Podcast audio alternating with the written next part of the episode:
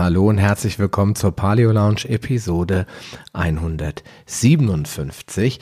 Und äh, heute habe ich wieder mal jemand im Interview und zwar meine nette Kollegin Julia Tulipan aus Wien. Wir haben uns relativ ausführlich über das Thema Fett und ketogene Ernährung unterhalten und sind auch stückweise in diese Schiene, was ist eigentlich eine artgerechte Ernährung für den Menschen abgerutscht und ich glaube, das ist ein wirklich sehr, sehr spannendes äh, Interview geworden. Ich würde mich auf jeden Fall freuen, wenn du jetzt gleich reinhörst. Es lohnt sich auf jeden Fall. Also viel Spaß beim Interview mit Julia Tulipan von Paleo Low Carb. Willkommen in der Paleo Lounge, dem deutschsprachigen Podcast für Paleoernährung und einen ganzheitlichen Lebenswandel. Für ein Leben in Harmonie mit deinem Körper und der Natur. Julia Tulipan ist Biologin und hat durch zahlreiche Weiterbildungen im In- und Ausland ihr Wissen rund um Zellbiologie, Stoffwechsel und evolutionäre Ernährung vertieft. Nachdem sie selber jahrelang den konventionellen Ernährungsratschlägen gefolgt ist und es ihr sowohl physisch als auch psychisch sehr schlecht gegangen ist, hat sie die Low Carb Paleoernährung für sich entdeckt und sich Stück für Stück Gesundheit, Kraft und Leistungsfähigkeit zurückerobert. Seit 2013 schreibt Julia ein sehr erfolgreiches Blog und hilft ihren Kunden, die Grundsätze einer zeitgemäßen Paleoernährung in ihr Leben zu integrieren und dadurch zu mehr Energie, Gesundheit und Lebensqualität. Neben ihrer Tätigkeit als äh, Ernährungsexpertin und Personal Trainer hat sie zusammen mit ihrem Mann Nersin gegründet. Die Nersin Genussexplosion ist das erste Low Carb Müsli mit reduziertem Kohlenhydratgehalt in Europa, das auch den strengen Paleo Qualitätsrichtlinien entspricht. Außerdem ist Julia Mitglied der European Scientific Society for Low Carb and Ketogenic Alimentation und Leitung des Educational Standards Safety und Quality Committee. Ja, und äh, heute, nach vielen technischen äh, Hin und Her, habe ich Sie hier endlich in meiner Show. Hallo und herzlich willkommen, liebe Julia. Ja, hallo, danke für die Einladung. Ich freue mich, dass es doch geklappt hat. Ja, genau. Ja, das ist halt ähm, so ein bisschen äh, das Problem mit der Entfernung. Du sitzt äh, in Österreich. Wo genau? In Wien. In Wien, genau. Schöne Stadt, äh, tolles Internet. Äh, bei mir war es beim letzten Mal wohl nicht so toll und deswegen mussten wir abbrechen. Wir hoffen jetzt, dass es diesmal klappt. okay, Julia, ich will gar nicht lange äh, rumschnacken, wie man bei uns in Norddeutschland so sagt, sondern einfach äh, gleich durchstarten und zwar mit der Standardfrage, äh, wer bist du eigentlich? Also wie bist du zu dem geworden? Erzähl doch mal so ein bisschen was über deine Vergangenheit, weil wie die meisten, die hier in meiner Show sitzen, bist du ja nicht eines Morgens aus der Schule nach Hause gekommen und hast gesagt, Mama, ich werde jetzt Ernährungsberaterin, sondern du hast ja auch eine Geschichte, die äh, dich irgendwie in diese Richtung gepusht hat und ich glaube, die ist auf jeden Fall spannend zu hören. Okay, also ich habe eigentlich ähm, also Biologie studiert, Zoologie, um genauer zu sein. Und das habe ich mir auch gedacht, dass ich das dann eigentlich mache, so in meinem Leben. Okay. Und ähm, genau, aber mich auch immer schon mit, mit ähm, ja, Ernährung und aber mehr auf einer persönlichen Ebene halt beschäftigt, wie man das halt so macht, so die ersten Diäten und ich war zwar jetzt nie wirklich übergewichtig, aber man hat halt so gewisse Ansprüche an sich und, ähm, und auch äh, Gesundheit oder gesunde Ernährung und Sport, das hat mich auch immer interessiert und war immer ein Teil meine, meines Lebens. Und ähm, ich habe mich halt auch an die konventionellen Ernährungsregeln gehalten. Also ich habe eigentlich immer selber gekocht, Vollkornprodukte verwendet, äh, wenig Fett, viel Sport gemacht und immer und somit mit äh, Mitte 20, Ende 20 hat es dann angefangen, irgendwie mit dem nimmer ganz zu funktionieren, dass ich einfach nur durch weniger Essen äh, mein Gewicht kontrolliert. Das ist dann so halt wieder ein bisschen so langsam hinaufgegangen. Mhm. Wo ich mir dann gedacht habe, oh, jetzt muss ich halt vielleicht noch mehr Sport machen, weil das ist ja so, man muss ja weniger essen und mehr Sport machen, weil sonst mhm. funktioniert es ja nicht. Nee, sonst geht es nicht. Ne? Na, sonst geht es eben nicht, ja. Und ähm, ja, das war dann eher so eine wirkliche Spirale nach unten, muss man fast sagen. Ähm, weil ich dann einfach immer weniger gegessen habe und immer mehr Sport gemacht habe und es hat trotzdem nicht funktioniert. Also es ging dann so eine Zeit lang gut und dann eben nicht mehr. Und mm. ich mhm. finde das immer ganz nett, da gibt es auf Englisch den Spruch, it works until it doesn't. Ja? Mm, es ja. funktioniert, bis eben nicht mehr funktioniert. Und an dem Punkt war ich dann so Anfang 30 angekommen, wo ich halt einfach, obwohl ich fast nichts mehr gegessen habe, auch bisschen auch weiter zugenommen habe, ähm, was ich mir dann gar nicht erklären habe können. Und auch sonst ist man natürlich total schlecht gegangen, psychisch, ähm, Schlafstörungen, de depressive Verstimmungen, Kreuzschmerzen, Knieschmerzen, alles, was man so nicht braucht mit Anfang 30. Und da habe ich mir gedacht, super, wenn das so ist mit Anfang 30, wie wird denn das dann, wenn ich 40 oder 50 bin? Mhm. Und ähm, ja, und dann habe ich mir gedacht, eigentlich habe ich einerseits das biologische Wissen, ich weiß grundsätzlich, wie Zellen funktionieren und ich kann sehr gut Englisch. Wie wäre es, wenn ich mal die Originalliteratur zu dem Thema lese? Mhm. Und so hat es dann alles begonnen und da bin ich dann über Gary Taubes gestolpert mit seinem Good Calories, Bad Calories und das war dann so wie so ein Dominostein, der praktisch alles ins Rollen gebracht hat und von dem Moment an hat auf einmal alles Sinn gemacht und das ist das Wichtigste für mich eigentlich. Es muss aus meiner ähm, Grundverständnis der Biologie und der Evolution her Sinn machen. Mhm. Und auf einmal hat es Sinn gemacht und seitdem mache ich das. Ich würde keine Sekunde mehr zurückgehen wollen. Und ähm, ja, deshalb war der richtige Weg. Mhm. Aber ähm, ich meine, du bist ja in der, ich sage jetzt mal Szene. Ich meine, wir sind ja eigentlich noch eine Szene. Wenn man sich anguckt, wie viele Millionen äh, das äh, große Lied vom gesunden Vollkorn predigen äh, und wie wenige Menschen, äh, so wie du und ich, sagen, äh, pass mal auf, das, was ihr unter gesunder Ernährung versteht, das war vielleicht 1350, äh, als noch von Hand gedroschen wurde und Getreide abgebaut wurde, da war das vielleicht noch zu, zutreffend. Jetzt sind wir in einer anderen Welt, in dem no, allein in Deutschland 9,3 Millionen Tonnen Turboweizen jedes Jahr produziert werden.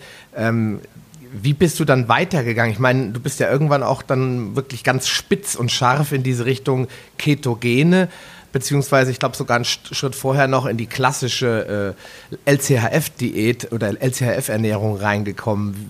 War das bei dir ein fließender Übergang oder bist du gleich jetzt, nachdem du dieses Buch gelesen hast, gesagt, okay, das macht alles gar keinen Sinn, was ich da wusste? Ähm, fange ich mal mit LCRF an oder wie, wie ist denn dieser Wandel gekommen, wirklich in diese sehr fettreiche ketogene Schiene reinzugehen und zu sagen, okay, das ist, glaube ich, für meine Programmierung, das funktioniert bei mir am besten? Mhm. Also es war tatsächlich so, äh, weil ich war auch in der Zeit, äh, habe ich in Schweden gelebt, in, in Göteborg. Mhm. Und da war auch LCHF gerade so am ja, fast schon Mainstream werden, muss man fast sagen. Also mhm. äh, dort gab es dann Bücher und Menüs in Lokalen und so weiter. Das heißt, ich bin eigentlich ähm, dir eigentlich zur LCHF gekommen, obwohl also dieses ähm, natürlich das mit dem High Fat war schon sehr schwierig für mich am Anfang, mhm. weil ich habe ja da auch also ich war ja da schon fast fanatisch mit diesen mit Kalorienzählen und und fettarme Produkte finden im Supermarkt. Ja. Ja, wirklich. Es war echt, echt, echt, echt schlimm.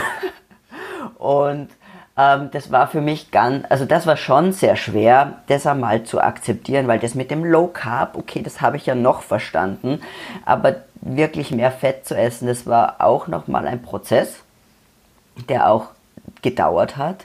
Und zu der Zeit, muss man sagen, war ja Paleo oder die, die Paleo als Diet, Paleo Diet sehr von Lauren Corday noch geprägt mhm. und ähm, auch noch ein bisschen woanders, als es jetzt ist. Ja?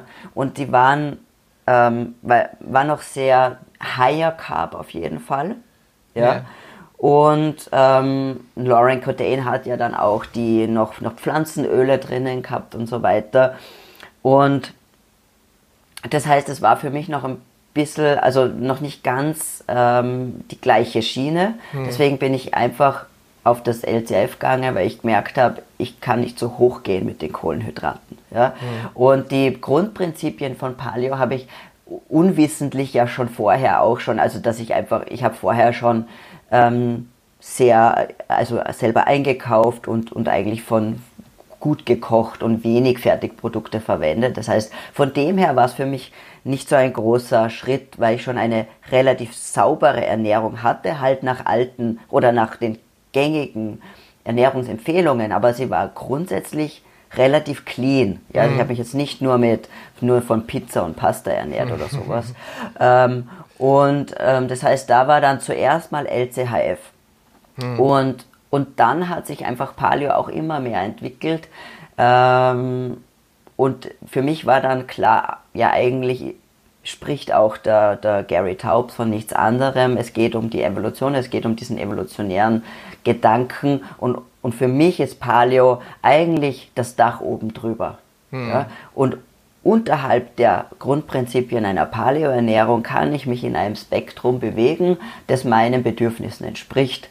Hm. Kann ein bisschen Higher Carb sein oder halt LCHF bzw. Ultra Low Carb zu gehen, wie das halt vielleicht bei der ketogenen Ernährung der Fall ist. Und auf die ketogene Ernährung bin ich dann eigentlich auch im Zuge meiner ganzen Recherchen gekommen, ähm, im Zuge von vor allem dann Wallach und Finney, die ja so zwei sehr ganz bekannte Low Carb Forscher aus den USA sind, die sich ja auch schon seit 20 Jahren mit dem Thema befassen und ähm, die hatten dann zwei Bücher. Das eine heißt ähm, The Art and Science of Low Carbohydrate Living und das zweite ist The Art and Science of Low Carbohydrate Performance. Und ähm, da geht es halt dann schon viel um die ketogene Ernährung, weil es eben im Performance-Bereich dann interessant ist. Mhm. Und so bin ich dann auch in diese ganze Schiene reinkommen. Man dachte, Six, das ist auch interessant, ähm, da noch. Und ich war auch weiter am, am Herumprobieren und am, am ähm, Testen für mich selbst, was funktioniert für mich, was für andere funktioniert hat, wo andere dann große Erfolge hatten. Das hat für mich dann halt nicht, noch nicht die Erfolge gebracht, wie ich es mir halt vorgestellt habe. Deswegen ähm, war das auch immer ein weiter Testen und, und ähm, ausprobieren und ja, was wohl, was, was ist für mich der richtige Weg. Ja. Das können, da können wir uns ja äh, quasi fast die Hand reichen, weil bei mir war es eigentlich ganz ähnlich. Ich habe angefangen mit Low Carb, mit Logi damals, also noch wirklich mhm. ganz basic und habe dann auch gemerkt, also bei dem, was ich so tue, also bewegungsspektrumsmäßig, ist dann 150 Gramm Kohlenhydrate immer noch weit zu viel. Und mhm. äh, eine Freundin von mir, die hatte über 60 Kilo mit LCHF abgenommen und dann bin mhm. ich auch zu LCHF, aber ganz klassisch, ich habe ein Buch gekauft, damals von der Schwedin, Janne Färber, vielleicht hast du schon mal von mhm. der gehört und äh, habe das nachgekocht, wirklich eins zu eins. Und meine Frau hat irgendwann schon gesagt, also du hast auch nicht mehr alle Tassen im Schrank, heute dies, morgen das. Ja, und äh, warum soll das jetzt besser sein als das? Es, äh, das hat echt eine Weile gedauert. ja, und dann habe ich damit auch gut abgenommen. Nur irgendwann, äh, da werden wir auch nochmal, glaube ich, drüber reden müssen, kommt das Problem mit der Proteinschwelle weil ich bin halt ein Mann und Männer essen halt auch gern Fleisch. Und äh, dann kam ich irgendwann an einen Punkt, wo mein Körper gesagt hat, oh, Proteine, braucht der doch gar nicht äh, so viel, wohin damit? Ah ja, gut, Gluconeogenese, machen wir halt wieder Zucker draus. Ja, dann hat sich das irgendwann umgewandelt bei mir und ich bin stehen geblieben und konnte machen, was ich wollte. Ich, es ging nicht mehr. Und äh, dann habe ich aufgegeben, habe wieder zugenommen und dann bin ich durch äh, Jens Frese auf Paleo gekommen. Mhm. Und das hat bei mir... Ähm, den Wandel herbeigeführt, aber nicht das Paleo an sich, sondern auch der Gedanke des, der Essenspause. Weil das gibt es mhm. im LCRF ja klassisch nicht unbedingt. Ja, mhm, aber bei, genau. und auch bei der ketogenen Ernährung muss man jetzt nicht, nicht zwangsläufig fasten, aber in der Paleo-Ernährung ist es so, die Paleos, sag ich mal, heute sind sehr stark im intermittierenden Fasten drin. Und das hat bei mir, das war jetzt mein persönliches Erfolgsrezept, das hat also wirklich alles nochmal enorm in Gang gesetzt. Und ähm, deswegen finde ich das auf jeden Fall so spannend, auch zu erfahren, wie jeder seinen eigenen individuellen Weg gefunden hat. Und ähm, äh, um das jetzt, das Konstrukt äh, Julia Tulipan und wie bin ich reingekommen abzuschließen, wie ist es dann letztendlich zu dem Blog gekommen? Warst du vorher schon geblockt oder hast du dann gesagt, pass mal auf, ich muss mal meinen Weg so ein bisschen beschreiben, meine Learnings oder wie ist das, wie ist dann zu dem paleolc.de, glaube ich, ne? paleolowcarb.de gekommen? Paleolowcarb, ja. ja. Ähm, also das war da war ich dann noch in Schweden und habe ich eigentlich angefangen auf Englisch zu bloggen. Ähm, The Smarter Choice hat das geheißen. okay. Und, ähm, und dann sind wir halt, und dann habe ich eigentlich gesehen, auf, auf Englisch gibt es eh schon so viel. Ähm, aber im deutschsprachigen Bereich ist das echt eine Wüste. Mhm. Und und da wäre eigentlich ähm, viel mehr Potenzial, auch Wissen weiterzugeben und natürlich auch äh, von einem Business-Standpunkt her mhm. auch mehr Potenzial. Also einfach die, die Konkurrenz noch nicht so groß und, ähm, und weil im deutschsprachigen oder in, in Österreich und Deutschland halt Englisch immer noch ein bisschen eine Hürde ist für viele, mhm. ähm, habe ich mich hab mir doch gedacht, das ist eigentlich super. Man kann hier ein bisschen als, ähm, ja, Übersetzer und Brückenbilder oder Bauer dienen und hier vermitteln und Inhalte, die es halt auf Englisch schon gibt, die ja sonst einem ganzen, weiß nicht, 80 Millionen Menschen potenziell weniger zur Verfügung stehen, mhm. dazu ähm, ja, zugänglich machen. Und dann habe ich dann äh, 2000, wann war das, 13, glaube ich, äh, mit, mit Paleo Low Cup dann begonnen. Mhm. Das heißt, du hast dann äh, eigentlich ähnlich wie der Jens Frese, der auch gesagt hat, oh, es gibt ja überhaupt gar keine äh, primärwissenschaftliche Literatur auf Deutsch in puncto Paleo. Der hat ja dann den Cordain einfach mal angerufen und gesagt, pass auf, ich übersetze das für dich. Genau. Äh, so ist das ja überhaupt erst so ein bisschen in den deutschen Sprachraum gekommen und dann hat sich ja jetzt, sagen wir mal, 2013 würde ich sagen, äh, ist, glaube ich, so der Wendepunkt. 2014 kam dann äh, Nico Richter mit Paleo 360 und dann hat es eigentlich so richtig Fahrt aufgenommen, das Thema mhm. Paleo. Heute ist es ja schon fast wieder out. Wir fragen uns ja immer in der Paleo Coach Gruppe, ist es eigentlich schon wieder vorbei?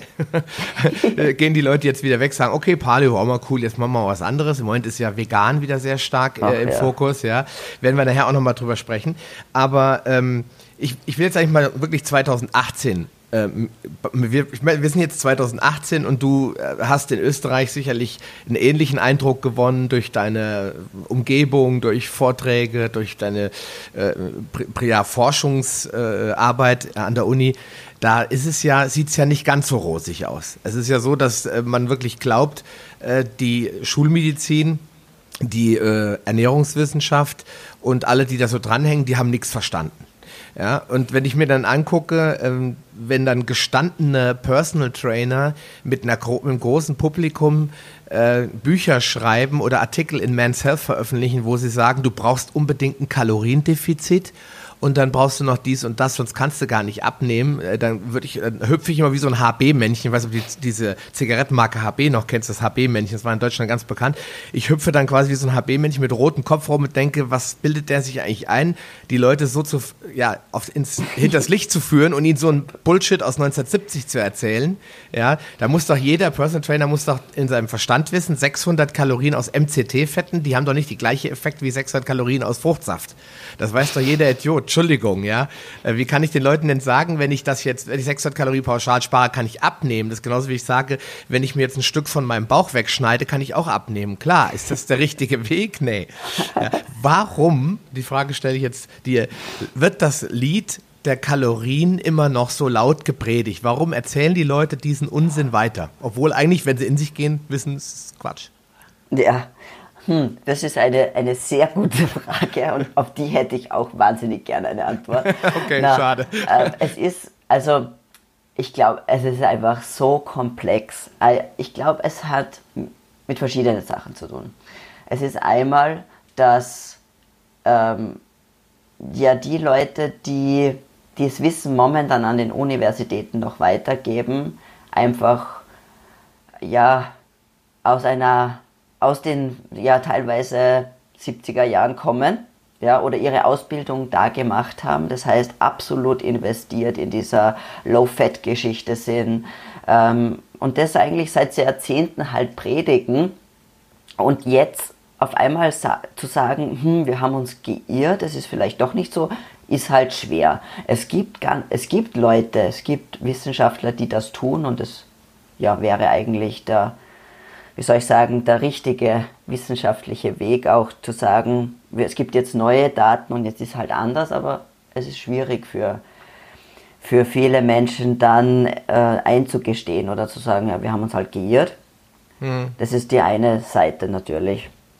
Ähm, und, und das, ich weiß auch nicht, auf der anderen Seite ist es halt so, ähm, ja, also ich weiß auch nicht, ich meine, es gibt hunderte Studien, die zeigen, dass ein, ein Kalo, eine Kalorie nicht eine Kalorie ist. Ja, das, das gibt schon aus den, aus den ähm, 60er Jahren eigentlich Arbeiten, die zeigen, dass der Körper unterschiedlich reagiert. Ja, da gibt es so eine ganz alte Arbeit vom, von Keckwick, heißt der, aus 1969, wurde sogar in Lancet publiziert, der gezeigt hat, dass ähm, also abhängig davon, welche ähm, welcher Makronährstoff jetzt dominiert, ob das jetzt eine High Carb oder High Fat Ernährung, Mahlzeit ist, die aber isokalorisch, also von den Kalorien her gleich ist, wird unterschiedlich viel Energie sozusagen geht verloren allein über den Urin und über den,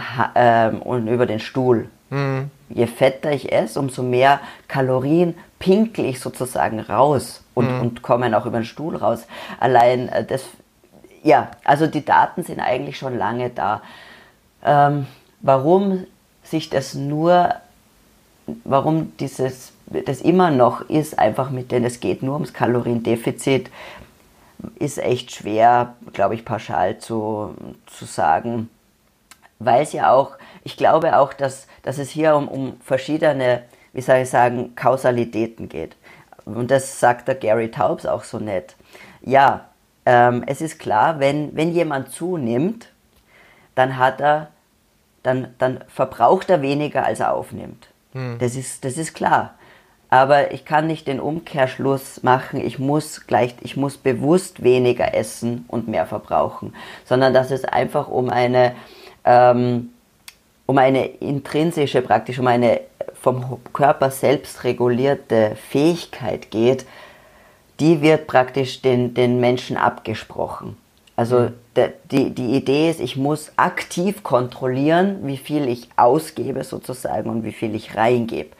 Ähm, die, die biologische oder die evolutionäre Ansicht ist, unser Körper hat schon sehr gute Eigenregulationsmechanismen. Ja?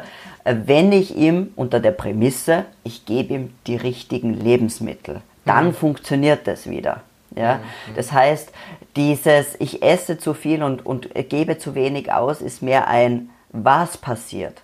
Mhm. Aber es erklärt nicht, warum etwas, warum das passiert.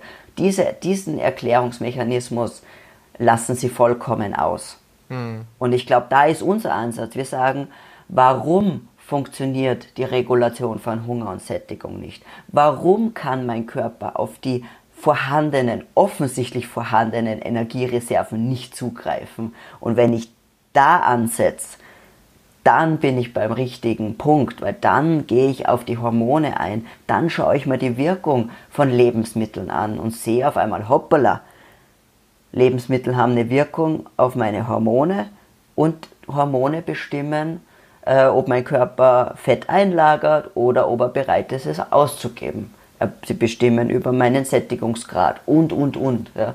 Also ich glaube, hier, ähm, hier liegt eigentlich der Hund begraben sozusagen. Hm.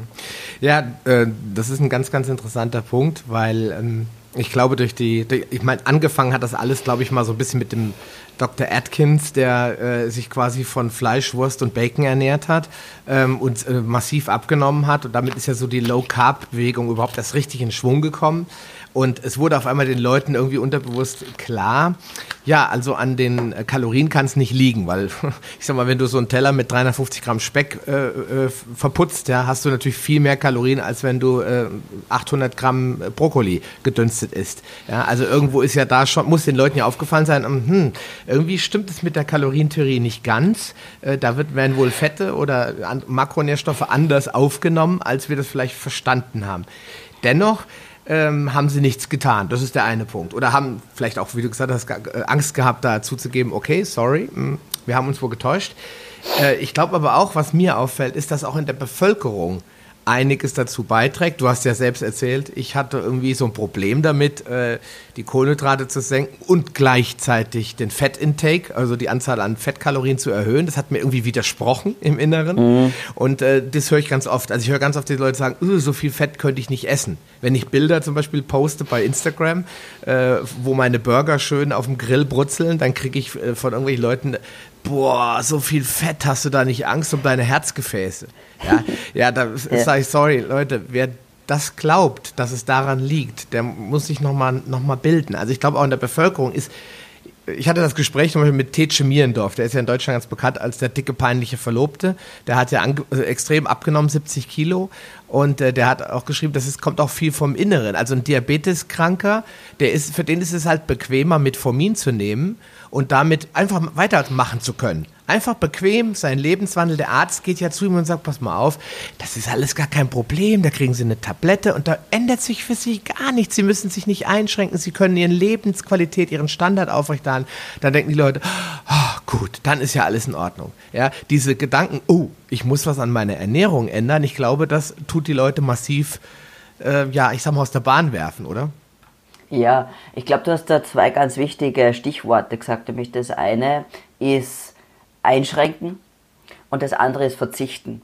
Und ähm, das eine Problem ist, dass gerade zum Beispiel äh, jetzt bei Diabetikern, aber auch wenn es ums Abnehmen geht, ja die, die Ernährungsempfehlung dann vom Arzt ist eben weniger essen und natürlich fettarm und, ähm, und vielleicht möglicherweise empfiehlt er sogar auch gewisse Kohlenhydrate oder Zucker generell natürlich einzuschränken und da bleibt auch nicht mehr viel übrig dann, was ich noch essen kann. Und, und das ist definitiv Verzicht und Einschränkung. Ja? Und äh, mit diesem Mindset hören das die Leute und sagen, um Gottes Willen, da kann ich ja, also bevor ich so esse, praktisch, also dann, dann lieber nicht. Und äh, die, ich glaube, und woran wir ja alle, denke ich, arbeiten, ist zu zeigen, ähm, in dem Moment, wo ich Kohlenhydrate reduziere und gleichzeitig auch mehr Fett essen soll und darf, weil das wollen wir ja, ähm, da äh, habe ich einerseits nicht das Gefühl, auf etwas zu verzichten, sondern es gibt, ich kann richtig gut essen, ich kann mich satt essen. Das ist auch, glaube ich, das auch ganz, ganz zentral dieses nicht hungern zu müssen und dass, dass man wirklich, dass das keine Einschränkung der Lebensqualität ist. Und wenn man das einmal begriffen hat, dann ist es eigentlich nicht dramatisch. Aber ich habe auch oft Gespräche eben mit Leuten, die mir dann sagen, ja, aber jetzt esse ich ja eh schon ähm, da die Kohlenhydrate nicht und das und das und dann sehe ich auf dem, wenn die zum Beispiel ein Ernährungstagebuch ausfüllen, sehe ich da halt äh, wirklich nur die Hühnerbrust und fettarmer Schinken und was weiß ich was, sage ich, da können sie nicht satt sein. Ja, ja klar, das geht nicht. Und sie kriegen zu viele Proteine, wenn man jetzt aus dem LCRF-Standpunkt, sie kriegen ganz viele magere Pro Proteine, die ja von Herrn Lauren Cordain jahrelang als das Allheilmittel auch äh, propagiert wurden. Aber das sind ja unsere Vorfahren dran gestorben, am sogenannten Kaninchenhunger. Wenn das Fett nicht zu den Proteinen dazukommt, bringt das alles nichts. Und wenn die wirklich sagen, oh, Fett hier wegschneiden, alles, dann haben sie halt die Menge an Energie nicht, die sie brauchen, um dann satt zu werden. Und dann kriegen sie Heißhunger und dann verschwindet halt das ein oder andere Stück Schokolade im Mund. Ja, vor allem, also ich denke vor allem, es ist das Problem eben, dass äh, genau der Sättigungseffekt nicht so da ist, ja, weil einfach Fett ist nun mal sättigend. Äh, und was vor allem beim Protein das Problem ist, dass ähm, vor allem wenn ich das so ohne Fett zu mir nehme, ich halt eine Insulinantwort habe. Und dann habe ich ja wieder genau das Gleiche. Ja? Mhm. Und ähm, das wissen ganz viele nicht, dass auch Aminosäuren, also die Bausteine, aus denen Proteine aufgebaut sind, wenn die ins Blut relativ schnell einfluten, auch einen ziemlichen Insulinspike gibt. Mhm. Und ähm, dann bin ich wieder in der, in der Blutzuckerachterbahn drin, weil dann habe ich Kohlenhydrate reduziert, und gleichzeitig aber einen Insulinausstoß vom, vom, vom, vom Protein, ja, das sinkt senkt mir dann meinen Blutzucker. Hm. Und dann komme ich leicht mal in so eine Unterzuckersituation hinein und da schürt den Hunger und dann bin ich erst wieder in diesem Rad drinnen. Ja. Ähm, aber es ist, äh, ich meine, was mal schon ganz wichtig, glaube ich, ist nochmal zu sagen, ist, ähm, und was leider manchmal ein bisschen falsch verstanden wird, es heißt nicht, dass ich jetzt jeden Tag 5000 Kalorien in Form von Fett essen kann und glaube, ich werde davon nicht zunehmen. Ja? Mhm. Äh, aber ähm, ich habe eine sicherlich andere Toleranzgrenze und weil, weil eben die hormonellen Bedingungen sich ändern. Und ähm, normalerweise, wenn Hunger und Sättigungsgefühl sich wieder eingespielt haben, sollte ich auch nicht das Bedürfnis haben, 5000 Kalorien am Tag zu essen, außer ich brauche es wirklich und bin halt, weiß nicht, ein Triathlet oder Ironman-Sportler, der, weiß nicht, 25 Stunden in der Woche mindestens trainiert. Mhm. Dann habe ich vielleicht auch das, den Bedarf danach, aber eigentlich sollte sich das ja regulieren. Mhm. Und äh, was man auch nicht vergessen darf, ist, dass wenn jemand mehr Körperfett auch hat, dann gilt dieses Körperfett, das mobilisiert wird, mit dazu. Also der Zelle ist es nämlich vollkommen wurscht, wo das Fett herkommt. Die, da ist keine, kein Fähnchen drauf, das sagt, ich war jetzt zuerst im Bacon oder ich komme aus, einer, aus deinem Fettdepot. Nein, das sieht, die Körperzelle sieht die gesamt zur Verfügung stehende Energie. Mhm, Und äh, das äh, muss man immer mit ein, im Kopf mit einem berechnen oder nicht berechnen, aber im, im Kopf haben, dass jemand, der sehr, sehr, sehr übergewichtig ist, am Teller selbst sicherlich nicht ganz so viel Fett braucht, wie jetzt zum Beispiel jemand, der 10% Körperfett hat oder 15% Körperfett. Ja. Also das verändert sich. Je leaner ich werde, umso mehr Fett muss ich am Teller haben. Hm. Ja gut, das ist äh, auf der einen Seite wahrscheinlich für den einen oder anderen so, äh, wie was jetzt. Äh, für andere wiederum ist es logisch, weil in dem Moment, wo ich den Körper, wie du schon gesagt hast, dazu bringe, Fett zu verbrennen, und das passiert immer dann, und jetzt kommen, tauchen wir schon langsam in diese ketogene Ernährungssituation ein, wenn der Körper äh, eher stoffwechselmäßig äh, auf einem Fettverbrennungsmodus läuft, dann wird er auch eher Fettsäuren mobilisieren. Und äh, wie du schon gesagt hast, wenn die jetzt aus den Zellen rausgelöst werden und intern wieder verteilt werden, sind sie auch verfügbare Energie. Sie werden vielleicht nur von den Mitochondrien und anderen Zellen verbraucht für andere Aufgaben als vorher. Vorher haben sie nur als Speicherfett rumgelegen, faul, sag ich mal. Äh, sodass die Leute, aber wie du schon gesagt hast, wenn, die, wenn das reguliert ist, ja, und wenn ich sage, ich, ich hau mir ja nicht was rein bis ich umfalle und denke, oh Gott, ich muss, glaube ich, auf Toilette, ich muss es wieder loswerden, sondern genau. ich esse ja nur so lange, bis ich satt bin. Und dann genau. werden die Leute ja sagen, oh, wow, jetzt habe ich aber hm, eigentlich gar nicht so viel gegessen, aber ich bin total satt und zufrieden. Dann werden sie jetzt nicht sagen, okay, ich äh, trinke jetzt nochmal eine halbe Flasche Olivenöl. Das, ja, ja. Äh, das ist dann immer so der, was, den, was gerne vermittelt wird von den Leuten, die die Theorie mhm. einfach mit, mit äh, auf Teufel komm raus, diese ganzen äh, wissenschaftlichen Erkenntnisse die es zum ketogenen Lifestyle gibt, äh, ja, platt machen wollen, mir fällt jetzt kein anderes Wort ein, die kommen dann immer von wegen, ja, ja, die Leute essen danach viel zu viel, da kommt viel zu viel äh, Energie ins System rein.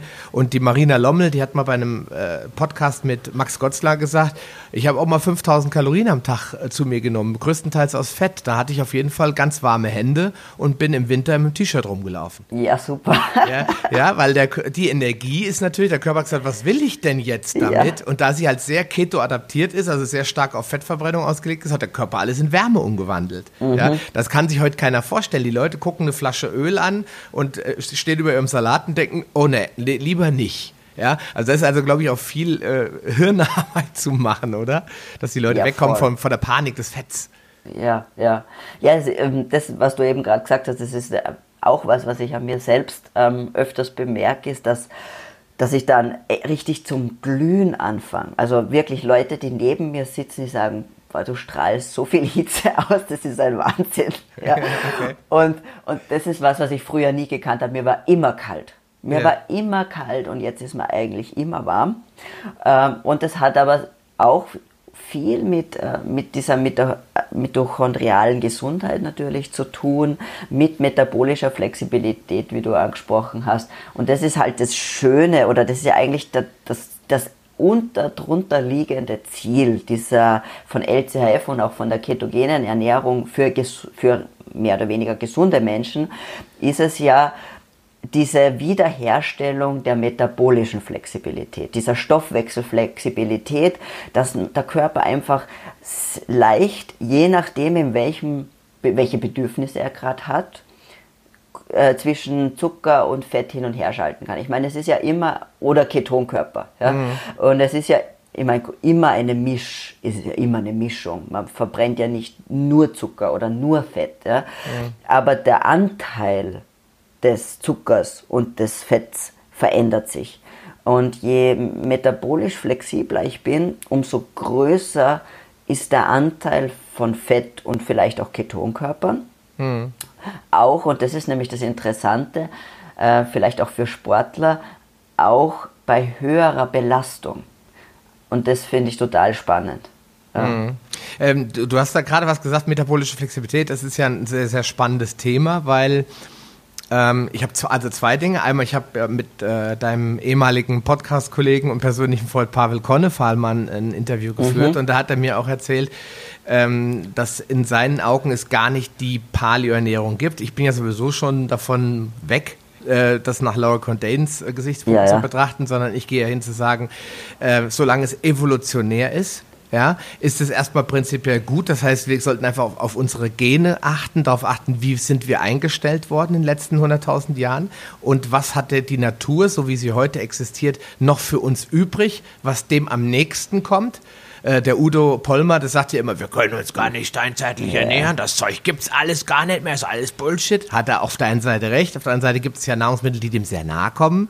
Mhm. Ja, und ähm, in diesem Zuge hat er dann gesagt, pass mal auf, Sascha, also ich lebe zum Beispiel im Winter, äh, wo es keine Kohlenhydrate gibt in der Natur, weil es wächst ja nichts. Die Bäume sind voll Schnee im Zweifelsfall. Vielleicht bei euch in Wien nicht so schlimm wie jetzt in Tirol zum Beispiel, aber ja. es ist halt. Aber sehr viel wachsen tut auch nicht. Genau, viel wachsen tut auch nicht. Wir müssen nicht mähen, yippie. Äh, aber der Nachteil ist halt, die Supermärkte liefern trotzdem weiter einen Haufen mhm. Carbs, ja. Und voll. die Leute essen trotzdem Bananen und Südfrüchte, die es vielleicht in Brasilien in dem Moment gibt, aber eben nicht hier. Und das sagt in dem Moment, genau. kauft er mit seiner Frau immer auch möglichst ketogen ein. Er versucht also mehr in diese ketogene Phase reinzukommen und dann im Sommer, wenn wieder alles blüht und die Kirschenbäume alles wieder voll sind, geht er eher mehr in die Carb-Richtung. Mhm. Und äh, das ist eigentlich, glaube ich, ein wichtiger Punkt, ähm, wo dann die metabolische Flexibilität auch richtig einsetzt, weil sie einem hilft, auch diesen Wechsel zwischen den Jahreszeiten hinzukriegen, oder? Genau, also das ist ein super wichtiger Aspekt ähm, und ich, und ich glaube, das ist, muss man generell sagen, auch äh, es ist, macht keinen Sinn, dort jetzt fanatisch oder da irgendwie da religiös in irgendeine Richtung zu werden, sondern wie du sagst, die Evolution muss unser Vorbild sein. Es ist einerseits gibt die, ist es ähm, ja eine, ein zirkadianer und ein jahreszeitlicher Rhythmus da, mhm. in unserem Breiten auf jeden Fall. Und den wahrzunehmen und den in, in der Auswahl der Lebensmittel zu integrieren, ist sicherlich ein, ein sehr guter Aspekt und da muss jeder selber ein bisschen rausfinden, wie viel Carbs gehen. Ja? Ähm, und das ist halt auch davon abhängig, wie insulinresistent bin ich zum Beispiel schon. Ja? Mhm.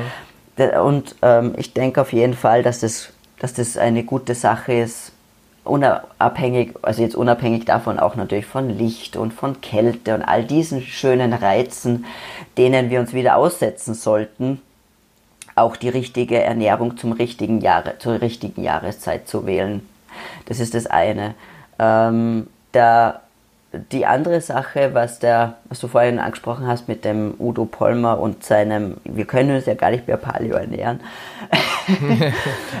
und äh, das finde ich, das, ich finde ja solche Argumente fast ein bisschen kindisch, ja? weil wenn ich mich eine Sekunde damit beschäftige oder mir auch nur die Zeit genommen hätte, jemals irgendwas in dem Bereich zu lesen, dann wäre ihm aufgefallen, dass das auch niemand behauptet, ja, sondern dass es immer darum geht, so wie du gesagt hast, ähm, die Aspekte, die Grundaspekte herzunehmen und zu sagen, dass wir ein Template, wie eine Vorlage zu nehmen, sagen, mit den mir heute zu, zur Verfügung stehenden Lebensmitteln, mit dem Umfeld, das ich habe, wie kann ich das am besten nachahmen? Mhm. Ja, darum geht es einfach. Und ich mhm. kann ja nicht sagen, nur weil ich jetzt, weiß nicht, nicht mehr äh, selber auf die Jagd gehe und ähm, halt kultiviertes Gemüse esse, brauche ich es gleich gar nicht machen und stopfe mir dafür einen Schokoriegel rein. Ja? Mhm. Also das ist ja einfach nur so ein 1 und, und 0 Aussage, die ich halt wirklich die, die ist halt rabulistisch, aber tragt ja nicht wirklich was zur allgemeinen Diskussion bei, muss man fast sagen. Und äh, der hat es einfach nicht verstanden oder will es nicht verstehen. Ja, ja gut, äh, äh, wer ihn kennt, der weiß ja, dass er gern polarisiert, ja, dass ja. er gerne auch äh, kontroverse Themen auf den Tisch bringt und äh, die Art und Weise, wie er dann in einem YouTube-Video irgendwelche ekligen Essrituale von Urvölkern beschreibt. Äh, ja, ich glaube nicht, dass sie jetzt Lust hätten, irgendwie so ein äh, Bulle, der so ein, so ein Wasserbulle, der da, äh, weiß ich, drei Wochen im Wasser geschwommen ist, äh, dann auslaufen zu lassen und sich davon so einen grünen Saft zu machen, wie die Indianer vor 3000 Jahren. ja, natürlich macht das heute keiner mehr, aber du hast das schon gesagt, wenn man will, kann man natürlich alles äh, in die Nonsens-Ecke rücken. Ja, ja, genau. Dann können wir auch diese ganze vegane Diskussion total in Nonsens-Ecke äh, schieben. Äh, ich bin ja jemand, der meint, jeder soll machen, was er soll. Ich finde es halt immer schlecht, wenn die Leute religiös werden. Sowohl von der Paleo-Seite, weil ich, mhm. ich spreche mich da nicht frei. Es gibt da ja Paleo-Gruppen bei Facebook, äh, da, die sind ja schon richtig militant Ja, wer da nur einmal, äh, wie gesagt, so, wie könnte ich denn mal ein Brot backen äh, ohne Getreide? Ja. Ah, Paleo-Nachbauten ist aber nicht. Und ja, die Leute sind aber irgendwo verzweifelt auf der Suche. Mhm nach einer Möglichkeit abzunehmen und gesünder zu werden. Und sie kommen halt aus dieser äh, Brot- und Butterschiene, die, ich meine, ich bin auch und du wahrscheinlich auch morgens in die Schule geschickt worden mit deiner Brotzeitdose. Und es ja. ist so gesund und lecker. Und da, ich meine, als wir in die Schule gegangen sind in den 80ern, da war es vielleicht ja auch noch gutes Brot. Ja? Aber was wir halt heute kriegen, ist halt mehr oder weniger äh, industriell hergestellter Abfall, der in schönen Verpackungen äh, uns verkauft wird. Und das ist nicht mehr vergleichbar. Und das ist der wichtige Punkt. Ich habe das jetzt bei mir im, in meinem Blog, nenne ich das Paleo 2.0, dass mhm. ich einfach sage, vielleicht ist das Paläolithikum an sich, also die sogenannte Altsteinzeit, ja gar nicht ausreichend. Vielleicht müssen wir auch ins Neolithikum gucken, weil vor 20.000 Jahren, äh, vor 12.000 Jahren, als die Eiszeit zu Ende war, äh, da haben die Menschen ja auch einen großen Wandel erlebt. Sie sind weggegangen von der Jagd Sie sind hin zur Viehzucht gegangen, was im Prinzip alles dem Paleo-Gedanken noch entspricht, weil die haben ja jetzt nicht tausende Millionen von Rindern irgendwo gesammelt, sondern da hat jeder seine Kuh und sein Schwein gehabt, übertrieben gesagt, ja. Und die haben das schon sehr ordentlich gemacht. Das Getreide, das wurde von Hand verarbeitet, es wurde fermentiert, es wurde verquollen. Man hat mit Methoden gearbeitet, die heute völlig unbekannt sind und aus Zeitgründen und Geldgründen gar nicht mehr angewandt werden. Und dann wundert man sich, dass das Getreide völlig unbekömmlich ist und die Leute Zöliakie kriegen und äh, dick werden äh, und, und völlig, die, der Metabolismus völlig außer Rand und Band ist. Ja? Das hat ja auch was damit zu tun. Auf der einen Seite natürlich die Masse an Kohlenhydraten bei gleichzeitigem Bürohocken ein grundsätzliches Problem. Ich glaube, da ja. brauchen wir nicht drüber diskutieren. Aber wenn die Leute dann die wenigen Kohlenhydrate, die sie essen, auch noch aus der Junkfood-Ecke sich holen, ja, wie die, es gibt ja nicht wenige Veganer, und das sind wir jetzt mitten in dem Thema drin, die wirklich richtige Junkfood-Veganer sind, die sich also von Abfall ernähren, Hauptsache ist nichts Tierisches drin. Ja, ja, voll. Das ist ja ein Problem. Ich meine, man muss die Leute ja aufklären und sagen, pass mal auf, David, äh, Dave Asprey hat ja gesagt, if you only eat plants, you are in trouble. If you only mhm. eat meat, you are in trouble. Ja, also es geht ja darum, die Vielfalt dieses Planeten als solches wahrzunehmen und auch zu nutzen, wie wir es gerade gesagt haben, möglichst im Jahreszeiten oder zirkadianen Rhythmus gemäß, ja. Mhm. Ja, ähm, es ist einfach so, also sicherlich äh, muss man vielleicht natürlich nicht nur das, also wenn man sagt, das Paläolithikum, ja, wenn man die Steinzeit beginnt vor 2,5 Millionen Jahren, mhm. das ist schon ein ziemlich langer Zeitraum. Ja. Ja, aus heutiger Sicht, da, ja.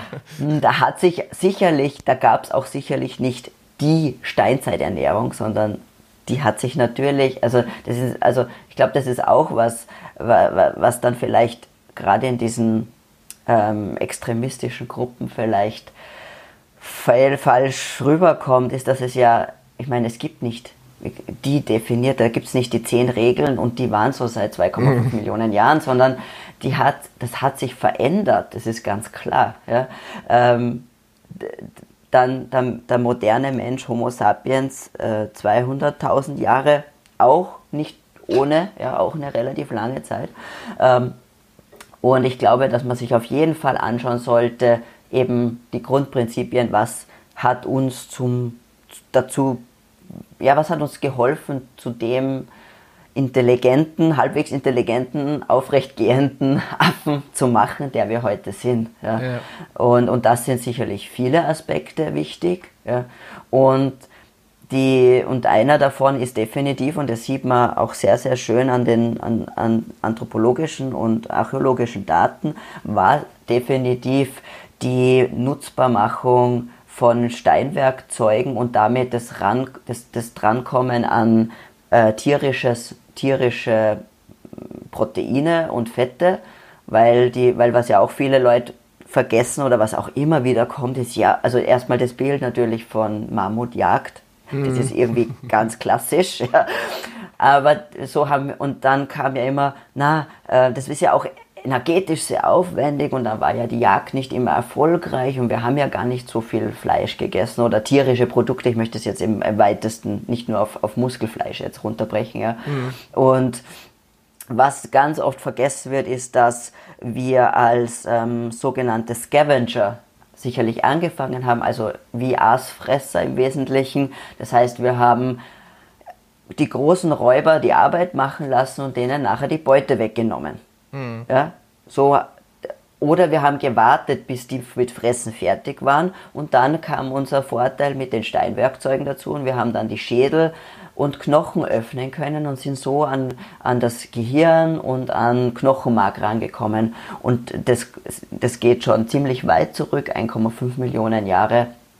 Und ähm, das übrigens dieses Abjagen der Beute, das, da gibt es ganz tolle Videos auf YouTube von den ähm, Kung, glaube ich, aus ähm, Tansania, wo die, die äh, ein afrikanischer Jäger-Sammler Mhm, Stamm auf ja. jeden Fall. Ich möchte mich da jetzt nicht festnageln. Wo man sieht, wo die abwarten, wie Löwen gerade eine, eine Gazelle reißen und die, die dann verscheuchen, sich schnell was holen und dann wieder ähm, davon gehen. Also so, so machen die das heute auch. Das heißt, es war sicherlich nicht alles auf Jagdglück aus, sondern da gab es natürlich andere Möglichkeiten auch. Mhm. Dann die, ähm, das Interessante ist, dass selbst wenn das Getreide natürlich da, also vor 10.000 oder 12.000 Jahren, zum, zum, zum, ja, wo der Übergang von der Jäger-Sammler-Gesellschaft zur, zur Sesshaftwerdung praktisch vor allem da natürlich im, im Nahen Orient begonnen hat, dass man interessanterweise da schon sieht, dass äh, eine, dieses dann auf einmal sehr eingeschränkte Ernährungspalette ihre gesundheitlichen Konsequenzen hatte. Also von verringerter Lebenserwartung zu Karies, Abszessen, Osteoporose, äh, Porose. Also ähm, das hat damals schon Konsequenzen gehabt. Klar, auf einmal sind die Leute mehr rumgelaufen und haben nur noch am Bauernhof rumgestanden. Ne? Ja, also viel, viel schwerere körperliche Arbeit. Also ja. das das, also Jäger, Sammler bewegen sich auch gar nicht so viel, wie das dann im, im, vor allem dann in der richtigen Landwirtschaft der Fall war, bevor die Maschinen kamen. Und das sind alles so Aspekte, die man nicht vergessen darf.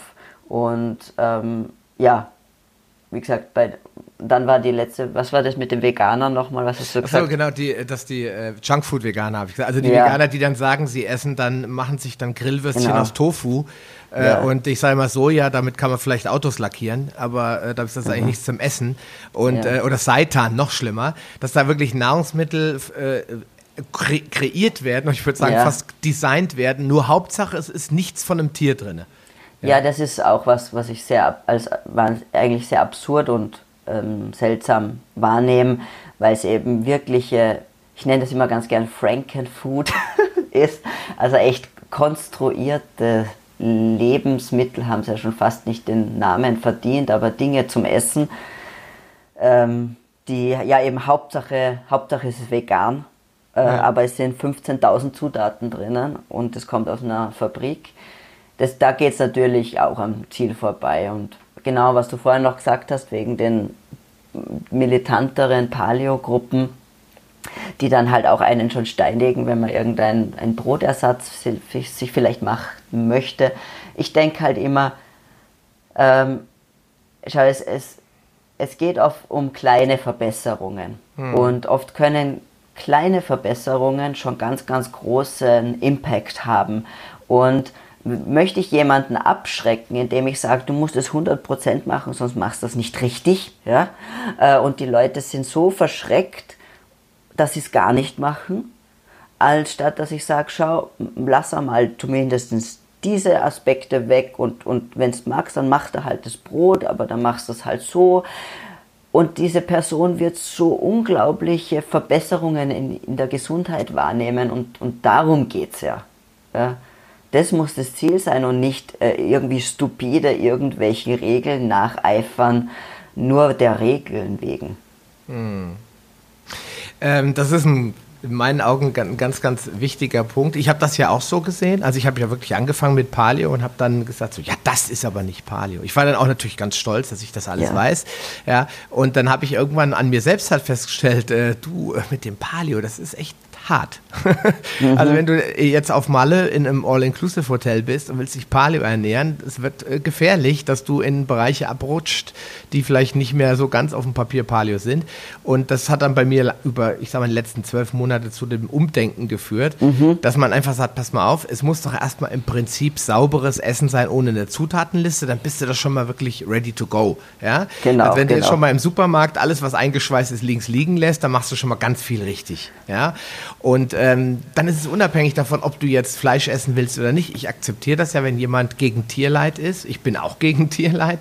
Und äh, ich finde es auch immer sehr militaristisch, fast schon, wie du gesagt hast, ein bisschen kindisch, wenn die, äh, die ewige vegane Argumentation die gleiche ist, nämlich mit irgendwelchen fäkal ausgelegten Sprüchen, wie zum Beispiel, du isst ja da genau genommen einen Uterus von einem Huhn, ja, versuchen ja. die Leute in die Ekelschiene zu schieben und genau. ihr, seid, genau. ihr, seid, abartig und äh, die, ich hatte mal eine Veganerin äh, auf der Paleo Convention getroffen, die hat wirklich gesagt, mit dir würde ich gar nicht zusammen essen gehen.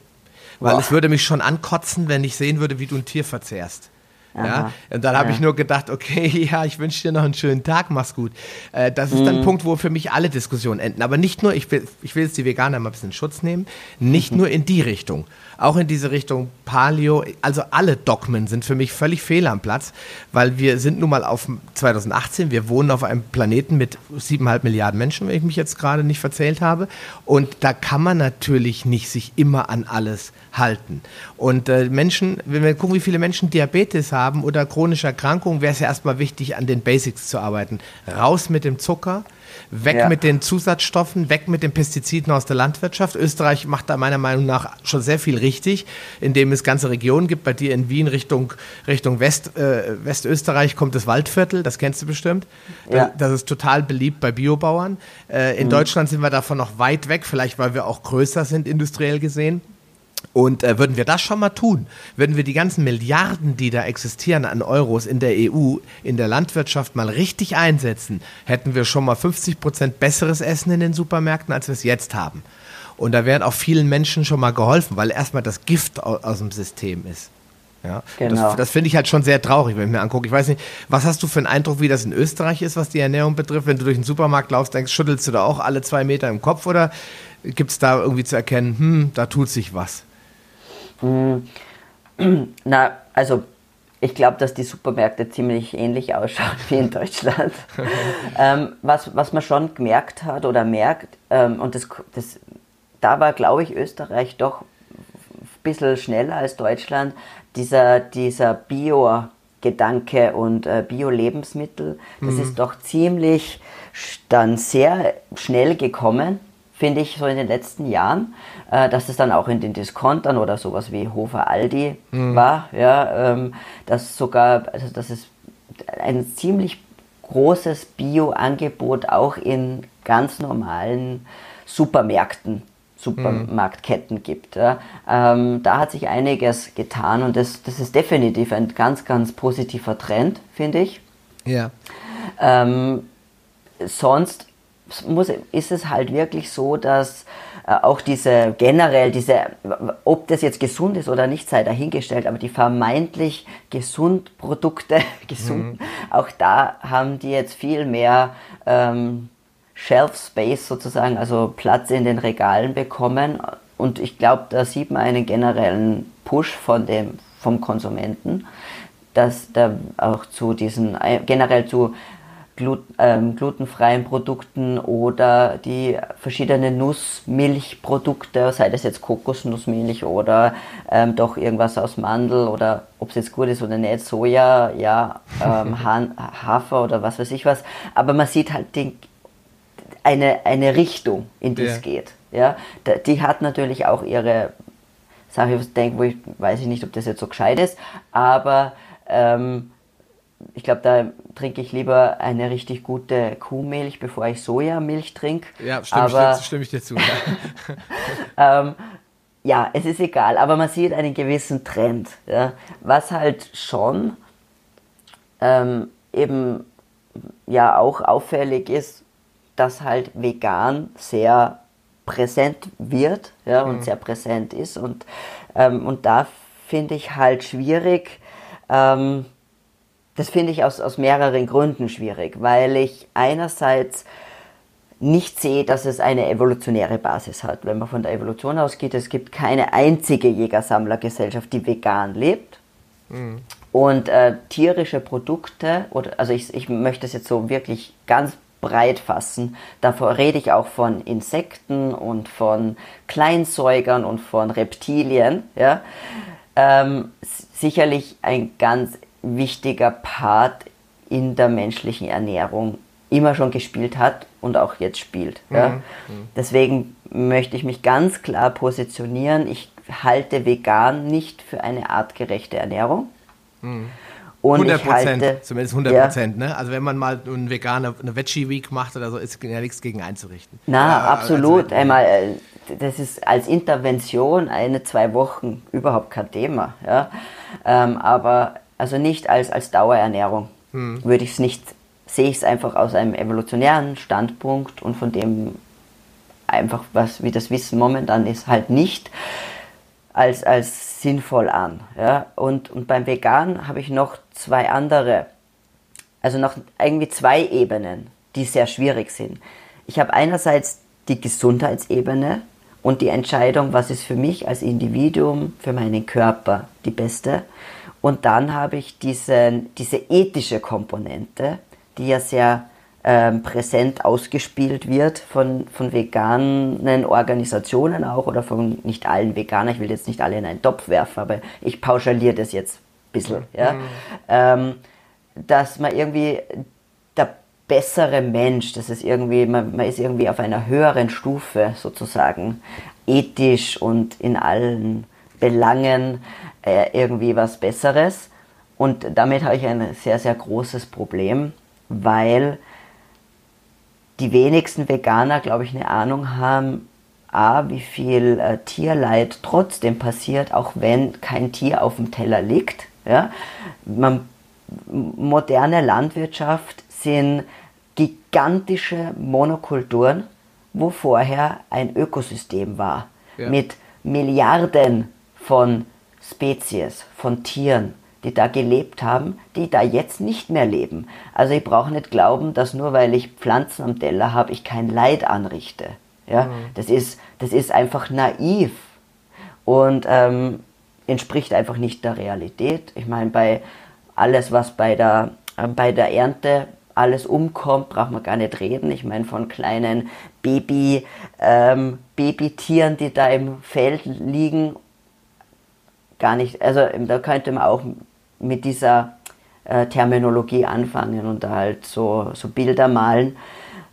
Also es ist einfach so, ich kann nichts konsumieren, ohne auch irgendwie auf irgendeine Art und, Vor Art und Weise auch Leid zu verursachen oder Kosten zu verursachen.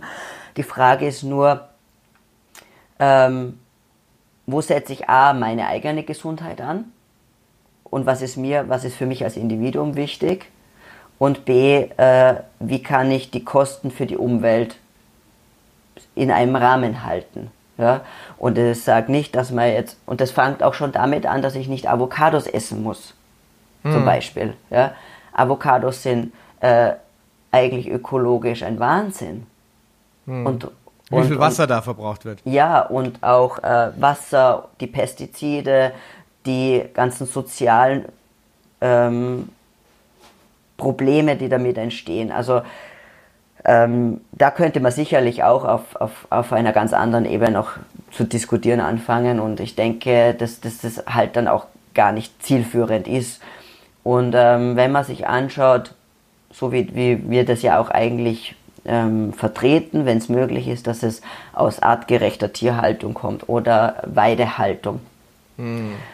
Dann minimiere ich das Leid das ich verursache und minimiere ich auch die Kosten für die Umwelt. Und vielleicht, und äh, vielleicht sagt ja auch Alan Savory was.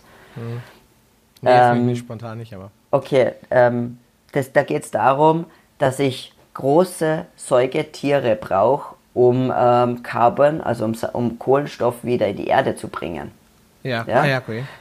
Äh, und der hat so Begrünungs, äh, der macht es seit 30 Jahren in also Ge Gebiete, die schon verwüstet sind, wo nichts mehr wächst, mit extensiver Weidehaltung zu begrünen.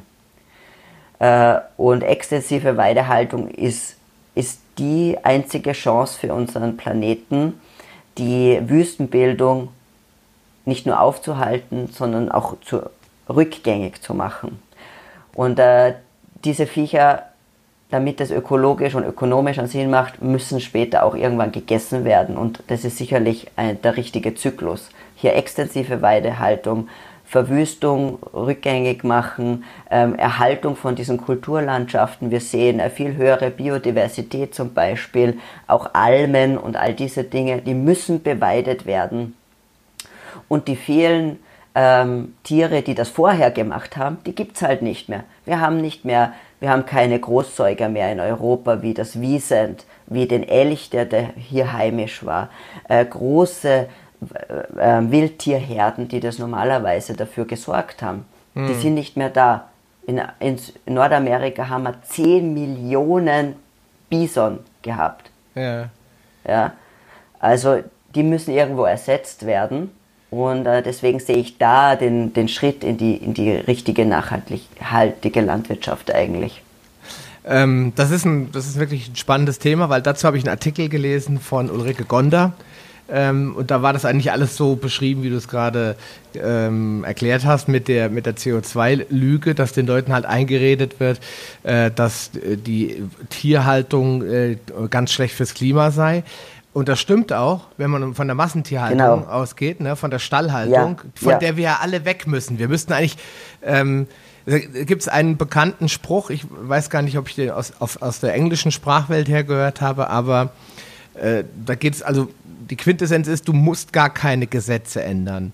Du musst nur das Mindset der Menschen ändern. Weil in dem Moment, wo die Menschen aufhören, das zu konsumieren und zu kaufen, wird die Industrie sich anpassen. Da werden die Menschen, weil die müssen ja überleben. Das sind Aktiengesellschaften, das sind riesige, riesige Corporations, die können jetzt sagen, wir machen weiter, auch wenn keiner mehr unser Fleisch kauft. Genau. Die werden irgendwann sagen, oh, warum kauft denn keiner mehr unser 2,50 Euro Schnitzel aus dem, aus dem Hofer, wie du mhm. eben gesagt hast, ne? Ja, weil es halt Dreck ja. ist. Und weil ja. es halt Antibiotika, Medikamentenverseuchter Abfall ist, der nicht mal, den würde ich nicht mal meinem Hund geben. Ja? Mhm. Insofern, wenn ich davon wegkomme, habe ich erstmal massives Tierleid reduziert. Ich kann das nicht ganz abschaffen, das geht einfach nicht. Aber das interessiert den Tiger auch nicht. Der, mhm. äh, der schlachtet das Tier auch und beißt ihm den Hals durch und das spritzt das Blut rum. Meinst du, er würde da Rücksicht nehmen, ob es dem Tier jetzt schlecht geht? Weil es ist sein Instinkt zu überleben. Und wir denken, nur weil wir jetzt äh, eine höhere Intelligenz haben, sind wir darüber hinweg. Wir können uns jetzt über unsere Genetik hinwegsetzen und sagen, wir sind jetzt aber keine Tiere mehr. Aber wir sind's, wir sind biologisch Tiere. Ja, und wir müssen uns auch als solche verhalten. Das heißt nicht, dass wir jetzt jede Woche bei Meckes einkehren dürfen und uns diese Billigburger reinpfeifen, sondern wir müssen einfach wieder zu einem wir haben die Verantwortung, da stimme ich den Veganern nämlich zu, Absolut, diesen Planet ja. zu einem ordentlichen, lebenswerten Ort zu machen, indem wir die Tiere schützen, die Arten vor allen Dingen schützen, indem wir Wälder schützen, indem wir äh, Landwirtschaft äh, betreiben, sodass das Ökosystem erhalten wird. Das ist unsere Aufgabe, aber nicht jetzt alle nur noch Blümchen zu essen oder so wie G Steve Jobs nur noch Äpfel zu essen, die vom Baum fallen. Mhm. Weil das kann die Ökologie bzw. Die, die Evolution nicht für uns vorgesehen haben. Da bin ich äh, fest von überzeugt. Und äh, ich glaube, da könnte man allein schon Stunden drüber reden. Also ich, ich stimme dir 100% zu. Und die Art, wie die Diskussion zum Thema Veganismus geführt wird, ist für mich unsachlich. Deswegen äh, lasse ich mich auf solche Diskussionen nicht mehr ein. Spätestens, wenn die nicht mehr weiter wissen, dann kommt eh so von wegen, ihr seid eh nur Tiermörder.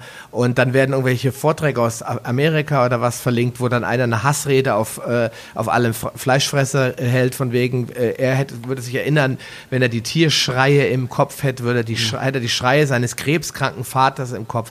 Das ist für mich einfach ganz unterste Schublade, um, mhm. den, um den Leuten ein schlechtes Gewissen einzureden. Und das muss aufhören. Wir müssen verantwortungsbewusst das Thema angehen, uns klar werden, es gibt viel Bullshit auf der Erde. Es wird viel zu Ungunsten oder auch zum Leid der Tiere getan. Wir müssen das abschalten. Aber nicht nur die Tiere, die wir essen, sondern auch die Tiere, die wir schützen müssen, weil sie auch ein Teil des Ökosystems sind. Ich rede von Walen, von Delfinen, von äh, bedrohten Arten, aber auch eben äh, von den Organismen. Und das ist das, ja. äh, da stimme ich dir auch 100% zu. Und ich glaube, da muss man mal ein bisschen sensitiver werden. Warum hat denn eine Mikrobe, ich nenne sie jetzt einfach mal Mikrobe, ja. die im, im, Ackerboden lebt, kein Daseinsberechtigung, nur weil sie nicht Hallo sagen kann oder Mu oder Mäh macht?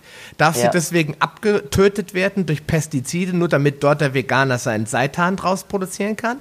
Ist das äh, menschlich? Ist das verantwortungsbewusst oder ist das einfach nur Blödheit und Blindheit zugunsten einer tierfreien Ernährung? Das muss man sich ja, wirklich fragen. Ja, ja. Eben, wie du sagst, man, man muss wirklich eben, also ich kann dem einfach nur wirklich zustimmen zu allem. Es ist, das ist unsere Aufgabe und äh, eben auch diese, ja, das, äh, das Mikrobiom im Sinne auch des, des Bodenmikrobioms, dass ja auch die, die, die Erde ihr Mikrobiom hat, das alles muss geschützt werden, muss erhalten werden und das muss unser, dafür sollten wir unsere Intelligenz nutzen, zu schauen, wie können wir diese Erde so nutzen, ohne sie aufzubrauchen. Genau. Ja, und so, zu verbrauchen. Richtig. Ähm, lass, uns, lass uns, das Thema ist emotional. ich, werde, ich will das eigentlich jetzt hier gern abhaken. Ich würde mit dir gern nochmal in die Richtung gehen, die, der Titel wird, von dieser Folge heißt ja, wie Fett dich fit und schlank macht. Ah. Ähm, ich möchte einfach mhm. nochmal ein bisschen über das Fett reden und auch ja. über, über die ketogene Ernährung zum, zum ja. äh, kommen. Und zwar ein wichtiger Punkt, ähm, ich formuliere es jetzt einfach mal so, warum immer noch der Low-Fat-Wahnsinn? Warum geht immer noch durch die, durch die Welt rum? Das höre ich, also erster höre ich Kaloriendefizit, das ist der erste, die erste Bombe, wo ich gleich mit rotem Kopf hin und her hüpfe. Und das zweite ist dann, wenn es heißen, ja, nicht so viel Fett essen. Ja, mhm. ähm, woher kommt der Low-Fat-Wahnsinn? Ich weiß es ja, aber vielleicht der Zuhörer nicht. Ähm, und was ist deiner Meinung nach daran so schlecht oder ungesund?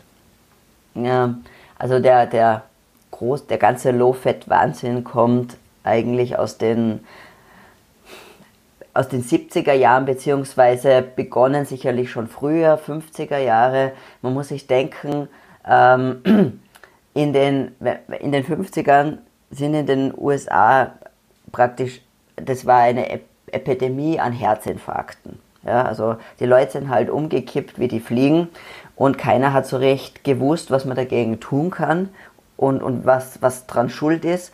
Und da kam dann die Sache mit dem Fett auf. Ähm, Ansel Keys ist sicherlich für einige ein Begriff, mhm. äh, der dann Fett und vor allem gesättigtes Fett ähm, dafür verantwortlich gemacht hat, dass, äh, dass die Arterien zugehen, dass eben Herz-Kreislauf-Erkrankungen entstehen.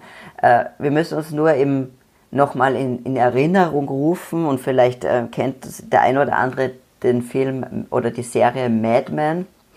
Diese, diese Serie auch von Netflix, glaube ich, war das, wo Madison Avenue, die ganzen aus New York, die, die ähm, Werbeagenturen. Und was man da sieht, ist, es wird überall geraucht. Und die, mhm. es, also es war ja, das war eine Zeit, in der auch der Arzt neben der Schwangeren und auch Schwangere geraucht haben. Das heißt, es gab ja gar kein Bewusstsein dafür, dass Rauchen schädlich ist. Ja? Und in diesem Kontext war dann der einzige Schuldige, den man gefunden hat, das Fett. Mhm. Weil das führt ja hm, zum, zum Anstieg von Cholesterin im Blut und äh, deswegen muss das, muss das dran schuld sein. Ähm, was wir natürlich heute wissen, ist, dass ja das Rauchen der, einer der, der größten Risikofaktoren für, für Herz-Kreislauf-Erkrankungen ist. Jetzt ist auch relativ wenig Fett in so einer Zigarette drinnen. ja, ganz wenig. Man könnte sich jetzt, ja, relativ, also super low fat, ja. Aber jetzt könnte man sich überlegen, was, was könnte das für ein anderer Mechanismus sein, der da so mit dem Rauchen einhergeht und das ist halt Entzündung. Und wir wissen einfach, dass Entzündung einer der, der, der größte Risikofaktor nicht nur für Herz-Kreislauf-Erkrankungen, sondern generell für die sogenannten, wie man sagt so schön, Zivilisationskrankheiten, chronische Erkrankungen, mhm. spielt Entzündung immer eine ganz wichtige Rolle. Das wissen wir jetzt, ähm, aber damals war das einfach nicht nicht in der Diskussion. Und, ähm, und, und dann waren in dieser Zeit sicherlich auch andere Faktoren, die das einfach begünstigt haben. Ähm, die USA hat irrsinnig viel Getreide und Mais produziert oder produziert immer noch, aber das war, ist einfach ein ganz, ganz wichtiger ähm, äh, Zweig, Industriezweig der USA. Und ähm, da muss man wissen, die, diese Ernährungspyramide oder die Ernährungsempfehlungen, wie sie bis heute quasi gültig sind, werden in den USA vom, vom Landwirtschaftsministerium und wurden da vom Landwirtschaftsministerium herausgebracht. Jetzt könnte man vermuten, dass es da vielleicht Interessenskonflikte geben könnte. Unter Umständen, ähm, aber es unter eigentlich Umständen. nicht. Nee, eigentlich nicht nee. Ähm, tja, also da waren natürlich äh, politische Interessen ganz stark. Da war dieser Ansel Keys sehr, sehr stark, der auch ähm, sehr gut vernetzt war, ähm, sehr eine dominante Persönlichkeit war. Und das hat einfach alles wunderbar in die, in dieses, einerseits in die Interessen hineingepasst, die, das Getreide mehr zu pushen. Und die, weil wenn das jetzt auch noch empfohlen wird von der, von der, von dem, vom Staat quasi, ja, ja. dann gibt es auch da keine Diskussion im Wesentlichen. Ja. Und ähm, das war praktisch so der Anfang dieser ganzen Fettphobie und da kamen dann auch die ersten Empfehlungen da, gegenüber Gesamtfett und, und gesättigten Fett in der Ernährung und damals auch noch dem Cholesterin in der Ernährung. Das ist ja mittlerweile schon gefallen, also die neuesten Dietary Guidelines aus, den, aus 2015, glaube ich, sind die, äh, die haben ja dann Cholesterin rausgestrichen als, als äh, wie die so nett sagen, Nutrient of Concern, also ein Nährstoff, der, der, der, über den man sich Sorgen machen sollte. Also der, der ist zum Beispiel draußen aus den neuen Guidelines. Da gibt es keine Regeln, keine Beschränkung zum Cholesterin aus der Ernährung, keine Aufnahmebeschränkungen mehr. Und die Fettgrenze hat sich auch nach oben verschoben. Mhm. Also das ist, also wir, wir sehen schon so ganz, ganz klitzekleine Schritte in die richtige Richtung. Aber äh, ja, das ist einfach so, so festgesetzt noch und ähm, wie gesagt, da kommen, da kommt halt auch jetzt erst so der richtige Pushback, Pushback noch ähm, gegen die Dietary Guidelines, dass die sowieso nie eigentlich ähm, evidenzbasiert waren, weil da hängen sie sich ja immer auf. Die ganzen Gesellschaften, ob das jetzt die Deutsche Gesellschaft für Ernährung ist oder die Österreichische Gesellschaft für Ernährung, sie sind ja äh, evidence-based, also evidenzbasiert, was natürlich ein Schwachsinn ist, weil wenn man sich die Evidenz anschaut, es gibt überhaupt keine Evidenz dafür. ja, und das ist auch in, in großen Journals publiziert, also das ist jetzt, ähm, war das jetzt 16, glaube ich, von der, von der Nina Teichholz im British Medical Journal, also auch nicht gerade ein Cars-Blatt, äh, ähm, die die sich auch hinter die Nina Teichholz stellt, stellen als Journal und sagen, ja, die Kritik ist gerechtfertigt, die Dietary Guidelines, die Guidelines, die Ernährungsguidelines sind nicht evidenzbasiert und müssen überarbeitet werden.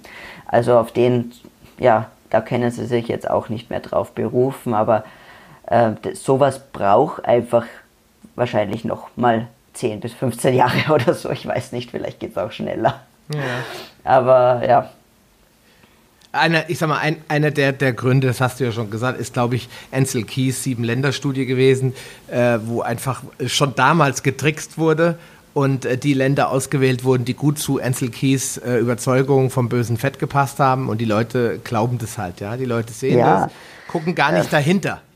Ja, das Interessante ist und äh, dass selbst wenn man die 21, oder 21 Länder oder 22 Länder, glaube ich, was waren, hernimmt, ähm, man kriegt immer noch einen ganz leichten Zusammenhang. Ja? Aber äh, das Problem ist eigentlich an dieser Arbeit, dass es halt ja einerseits eine epidemiologische, also eine, eine, eine Fragen, Fragebogenstudie, nenne ich das jetzt so gemein ist, Ja? Und wir wissen ja, wie gut sich Leute erinnern können, was sie letzte Woche gegessen haben. Das heißt, wie, wenn ich mal eine frage, ja, wie viel im Schnitt, wie, wie viel Croissants haben Sie im letzten Jahr so gegessen? Pro, schwere, pro Woche. Schwere hm. Frage. Ja, das ist also mal das eine. Und das andere Problem an dieser Sieben-Länder-Studie ist, oder auch an der ganzen mit den 22, welche, und da, das geht jetzt schon ein bisschen in die, in die, in die ähm, Studien Designs hinein, welchen Endpunkt Ansel Keys nimmt. Ja, und der Endpunkt ist bei ihm ähm, Cardio, also Herz, sehr, sehr genau definiert ähm, der Herzinfarkt. Mhm. Und jetzt muss man sich anschauen, welche Länder er hat da alle dabei. Da ist Mexiko und was weiß ich was. Und jetzt kann man sich vorstellen, dass die Definition und auch die, also bei der Obduktion, wenn überhaupt eine stattgefunden hat, zu erkennen, was war das jetzt genau für eine Todesursache, die wird von Land zu Land unterschiedlich sein. Wie mhm. gut wird das auch durchgeführt? Das heißt, ich, äh, wenn ich so einen Endpunkt nehme, sagt es mehr darüber aus, wie gut ist das, äh, das Screening in diesem Land. Mhm. Und haben die vielleicht auch ähm, einfach mal das angekreuzt, weil halt ganz viele an dem sterben, aber sie haben sich es nicht genau angeschaut. Das wissen wir nicht. Ja? Und äh, zum ganz zum Schluss, wenn man aber anschaut, Gesamtsterblichkeit und sterb, ob wer tot ist oder nicht, das kann ich auch in einem Entwicklungsland feststellen. Da brauche ich kein sehr ausgebildeter Arzt sein. Tot oder der lebt oder der ist tot, das ist ein ziemlich gut definierter Endpunkt. Ja? Ähm, und wenn ich die Gesamtsterblichkeit nehme, dann schaut die Sache nämlich ganz anders aus. Und bei Gesamtsterblichkeit habe ich ähm, die höchste, höhere Gesamtsterblichkeit, je mehr Kohlenhydrate ich habe und weniger Gesamtsterblichkeit praktisch, wenn ich äh, mehr tierische Produkte und Fette habe.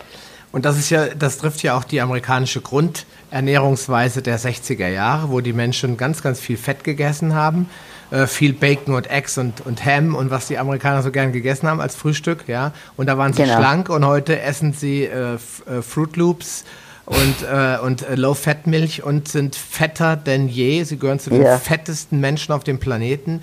Ich glaube, es gibt nirgendwo so viele Schwerlastaufzüge und, und äh, Großraumlimousinen, weil die Fetten ihre Körper einfach nicht mehr voranbewegen können. Und das ist für mich ein klares Signal. Also so wie es jetzt läuft, da kann irgendwas nicht stimmen.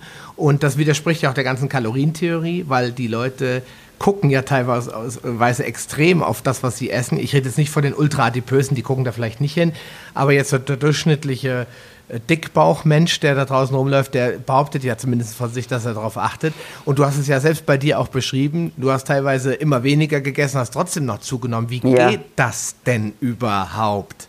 Und dann sind wir jetzt natürlich bei dem Punkt zu fragen, sind wir jetzt alle bescheuert oder ähm, ist es wirklich ein Mechanismus, den wir grundlegend nicht verstanden haben? Und da kommt halt das, das Fett ins Spiel. Denn das haben wir dank Ansel Keys vielleicht auch, in den letzten 50 Jahren weltweit massiv zurückgefahren. Ja, also wir haben dann alle gesagt, okay, was der Ansel Keys gesagt hat, das ist jetzt Gesetz und ab jetzt predigen wir das äh, hohe Lied äh, des Low Fats, ja, also bloß kein Fett, nicht mehr auf den Salat, nur noch Wasser drauf, also das habe ich alles schon gesehen, ist wirklich kein Witz mhm. äh, und keine, keine Wurst mehr, kein Käse mehr, alles was Fett beinhaltet und was passiert dann? Und das ist ja eigentlich das, was das Spannende ist. Es schmeckt ja scheiße. Sorry, wenn ich so ja. sage. Also, was machen sie rein? Zucker. Ja. Und dann äh, wundern sich die Menschen, dass es auf einmal genau die U-Turn nimmt, also die Wendung um 180 Grad. Die Leute werden noch fetter. Und dann guckt mal rein, wer ist der eigentliche Bösewicht? Mhm. Und dann ist es eigentlich immer wieder der Zucker. Ja, ja. Der wird dann zwar versteckt unter, ich glaube, mittlerweile 70 verschiedenen Namen ja, aber sorgt dafür, dass das Essen wieder gut schmeckt und es ist low fat, alle sind glücklich, aber es werden immer alle dicker. Und jetzt, da habe ich schon x-mal Podcasts drüber gemacht, dann sagt man den Leuten, das ist echt schon gemein. Diesen dicken Menschen unterstellt man jetzt, sie wären Betrüger. Ja, man unterstellt ihnen, sie würden heimlich fressen. Weil sie können ja nicht dicker werden, wenn sie die Kalorien einhalten und das Fett weglassen. Genau. Und oh, könnte ich ausrasten. Ähm, was können wir denn jetzt noch machen? Ich meine, essen wir jetzt alle zu wenig Fett? Ist es wirklich, ist es wirklich so einfach? Müssten wir eigentlich nur da was dran drehen? Carbs runter, Fett hoch? Mm, also für viele ich sage, ich, also es ist jetzt vielleicht, also ich denke, für, für 80 Prozent der Leute würde das schon reichen. Hm. Also, also es gibt dann immer die, was die, die um, um eine grundsätzliche Verbesserung festzustellen. Carbs runter, Fett drauf und alles andere. Und das ist mal der, der erste Schritt. Und ich glaube auch die Beschäftigung mit Lebensmittelqualität, mit ähm, wo was herkommt, mit zirkadianen Rhythmus und all diese Dinge, das kommt. Ja, das kommt nach und nach und man darf dann auch die Leute oft nicht da überfordern, ja, weil ich habe äh, eine kleine, so eine Pilotstudie mit einer Diätologin zusammen und zwei Ärzten gemacht mit Diabetikern, mhm. Typ 2 Diabetikern, die alle schon länger Diabetiker sind, also nicht erst kurz äh, diagnostiziert. Und wir haben einfach geschaut, ähm, einfach nur LCHF, Intervention und mit äh, nur einem Vortrag, mhm. ein, ein Erklär und paar Unterlagen und dann haben wir uns in zwölf Wochen haben uns viermal zu kleinen Vorträgen getroffen, wo halt war so Thema wie Fett und Protein und solche Sachen, ja, mhm. und Cholesterin. Und wir haben geschaut, reicht das? Und das reicht. Mhm. Unglaublich, was die Leute für, also Medikamente halbiert, Medikamente ganz weg, HB1C, der Langzeitblutzucker normalisiert, Blutdruck geht runter. Alles geht in die richtige Richtung und, und dann sind die Leute so begeistert, dass sie sich auch mehr damit beschäftigen wollen. Und dann kann man anfangen, du, aber eigentlich kann man es auch auf die Qualität, auf das drauf an und schau noch da. Also man kann sozusagen schrittweise besser werden. Mhm. Ja, schrittweise besser werden. Und, und ähm, ja. Ja, ich meine, es ist LCHF ist jetzt das, ist das Protokoll, das heißt, ihr habt ihnen ein, Ernährungsprotokoll erstellt oder habt ihr denn einfach wirklich nur erklärt, pass mal auf, das ist LCHF, äh, das isst man da, das isst man da eher weniger, das isst man da nicht und äh, viel Spaß. Und dann sollten die Leute selbstständig die Lebensmittel finden oder habt ihr ihnen dann so ein Guideline in die Hand gegeben, pass mal auf, äh, das sind so die typischen Mahlzeiten, die man so essen kann, also quasi einen Ernährungsplan erstellt. Wie habt ihr das gemacht? Genau, also wir haben ihnen ähm, eigentlich Rezepte gegeben. Also keinen direkten Ernährungsplan, sondern das waren Rezepte, dass man sich mal, weil viele Leute brauchen einfach da ein bisschen Inspiration. Hm. Und äh, die Erfahrung ist, wenn man das mal vier, fünf, sechs Wochen macht, dann hat man es eigentlich heraus. Hm. Ja, und, und dann weiß ich ungefähr, und äh, da waren auch so ein bisschen Listen drin, was, worauf man so achten soll. Ich meine, wir haben das schon von vornherein ähm, gepusht mit natürlich, wenn es geht, Biofleisch oder und, und, welche Fette, das schon, das waren schon wichtig. Ähm, aber durch, allein durch die Rezepte waren sie schon mal in die richtige Richtung unterwegs und das hat gereicht eigentlich. Mhm. Milchfrei? Oder klassisch? In dem Falle nicht. Okay, weil es gibt ja die klassische LCHF-Ernährung ist ja eigentlich Milch äh, von Milch getragen. Einer der Gründe, warum ich auch, ich, du kennst bestimmt auch Bruce Five. Ja, ja. Und äh, der hat ja auch sehr viel über ketogene Ernährung geschrieben. Seine Bücher sind eigentlich super, aber seine Rezepte sind halt immer vollgestopft mit Käse und Milch. Und ah. äh, da habe ich halt auch so im Prinzip ein Problem mit, mhm. ähm, weil ich einfach ein bisschen weg will davon. Und äh, Milch ja. bei uns, spielt bei uns eine ganz untergeordnete Rolle in der Familie. Der Einzige, der ab und zu eine Scheibe Käse essen darf, ist mein Sohn, weil mhm. der das liebt halt und weil er damit auch gut klarkommt. Aber flüssige Milch wird bei uns gar nicht getrunken. Ja, und deswegen hatte ich damit natürlich so meine Probleme. Als ich dann auf Paleo gekommen bin, dachte, oh, Spätestens nach, genau. dem, äh, nach dem Interview mit dem äh, Jens Frese, da war mir der Appetit auf Milch auch so ein bisschen vergangen, muss ich ganz ja. ehrlich sagen. Ja. Und deswegen, aber habe ich jetzt immer so provokativ gefragt. Ne? Genau, wir wollten das jetzt bewusst noch nicht, ähm, das auch noch rausnehmen, hm. weil es einfach für den initialen Erfolg beim Diabetes meistens weniger relevant ist. Ja. ja. Ähm, und also meine Rezepte, da kommt sowieso wenig Milchprodukte vor, außer mal ein griechisches Joghurt oder sowas, ja. weil ich selber auch ähm, kaum Milch konsumiere oder Milchprodukte, also Milch, äh, milchflüssige Milch überhaupt nicht eigentlich. Äh, und Milchprodukte sehr, sehr, sehr, sehr reduziert, weil ich es auch nicht vertrage. Mhm. Deswegen spielt das auch in meinen Rezepten kaum eine Rolle. Ja?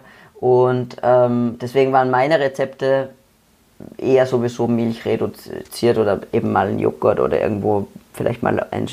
Aber wie gesagt, wir haben es nicht bewusst nicht ähm, ganz rausgestrichen, um die einfach ums ähm, so einfach wie möglich zu machen mhm. und einmal initial auch, auch ähm, jetzt ist das mit dem Brot schon schlimm, ja. Für viele ähm, Menschen, jetzt, ja, klar. Genau, jetzt, also wir haben aber auch ähm, Ihnen zum Beispiel ähm, sehr, die, sehr, sehr gute Brotbackmischungen empfohlen oder so, weil, wie gesagt, meine Erfahrung ist, lieber mal Ersatzprodukte, bevor es gar nicht geht, ja, mhm. weil man gewöhnt sich das sowieso ab irgendwie mit der Zeit. Ja? Und das höre ich auch immer wieder, am, dass die meisten sagen, ja, aber jetzt brauche ich das gar nicht mehr mit dem Brot. Und, und also es geht automatisch fast zurück. Hm. Deswegen möchte ich da initial nicht zu verschrecken, weil es da für den Erfolg oft ausreicht. Und ähm, nur ich sage schon oft gern dazu, gerade beim Abnehmen ist beim Diabetes jetzt nicht so, aber wenn es ums Abnehmen geht, äh, wenn es gar nicht funktioniert mit dem Abnehmen, würde ich definitiv die Milchprodukte rausnehmen. Hm, ja? ja? klar. Dann könnte es ja vielleicht ein Grund sein, dass da irgendwas im Stoffwechsel äh, bei, dem, bei der Person ein bisschen empfindlicher oder anders funktioniert, ja, sodass da die Abnahme entweder, Ja, ja, genau. Entweder eine, eine, doch eine Unverträglichkeit, also weißt du, einfach aufs Casein ja. irgendwas und der Körper reagiert halt mit Stress und dann geht gleich die Gluconeogenese los ja, und Cortisol geht drauf und so. Ähm, oder, oder es ist halt auch, auch die Insulinwirkung kann auch ein Problem sein, natürlich.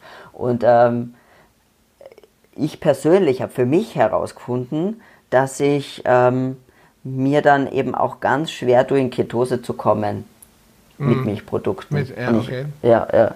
Also das, das geht sowieso für mich gar nicht. Okay, ähm, jetzt, sind wir, jetzt sind wir schon äh, ganz tief bei dem Thema Ketose. Ich will aber nochmal Fette nochmal ansprechen. Ja. Ähm, welche Fette sind denn heute noch durchwegs zu empfehlen? Ich habe mich jetzt ja jahrelang damit beschäftigt ähm, die letztlich aufgekommene äh, Kokosöl-Diskussion von äh, Professor Dr. Dr. Michels, äh, ja. äh, die wir ja alle sehr gut verfolgen konnten, hat ja dafür gesorgt, äh, es gab, gab ja wieder so richtiges Kokosnussöl-Bashing, ja. ja und du hast das ja auch äh, in deinem Blog auch nochmal versucht zu entschärfen und zu widerlegen und es gab x Leute, die da aufgeschrien haben, gesagt haben, man hat die noch alle Tassen im Schrank.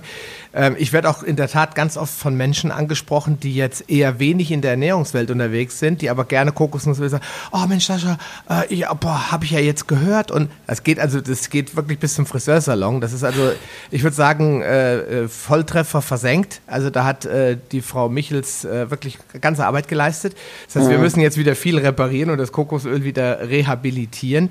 Ähm, aber wie schon gesagt, das, warum ist Kokosöl so unbeliebt äh, bei den Leuten? Gut, das ist jetzt ein tiefes Thema, aber wir sprechen ja immer von zwei Arten von Fetten erstmal die Grundlage, kommt es vom Tier, kommt es von der Pflanze und dann gehen wir nochmal rein, ist es ungesättigt, ist es gesättigt. Weiter will ich jetzt eigentlich gar nicht draufgehen.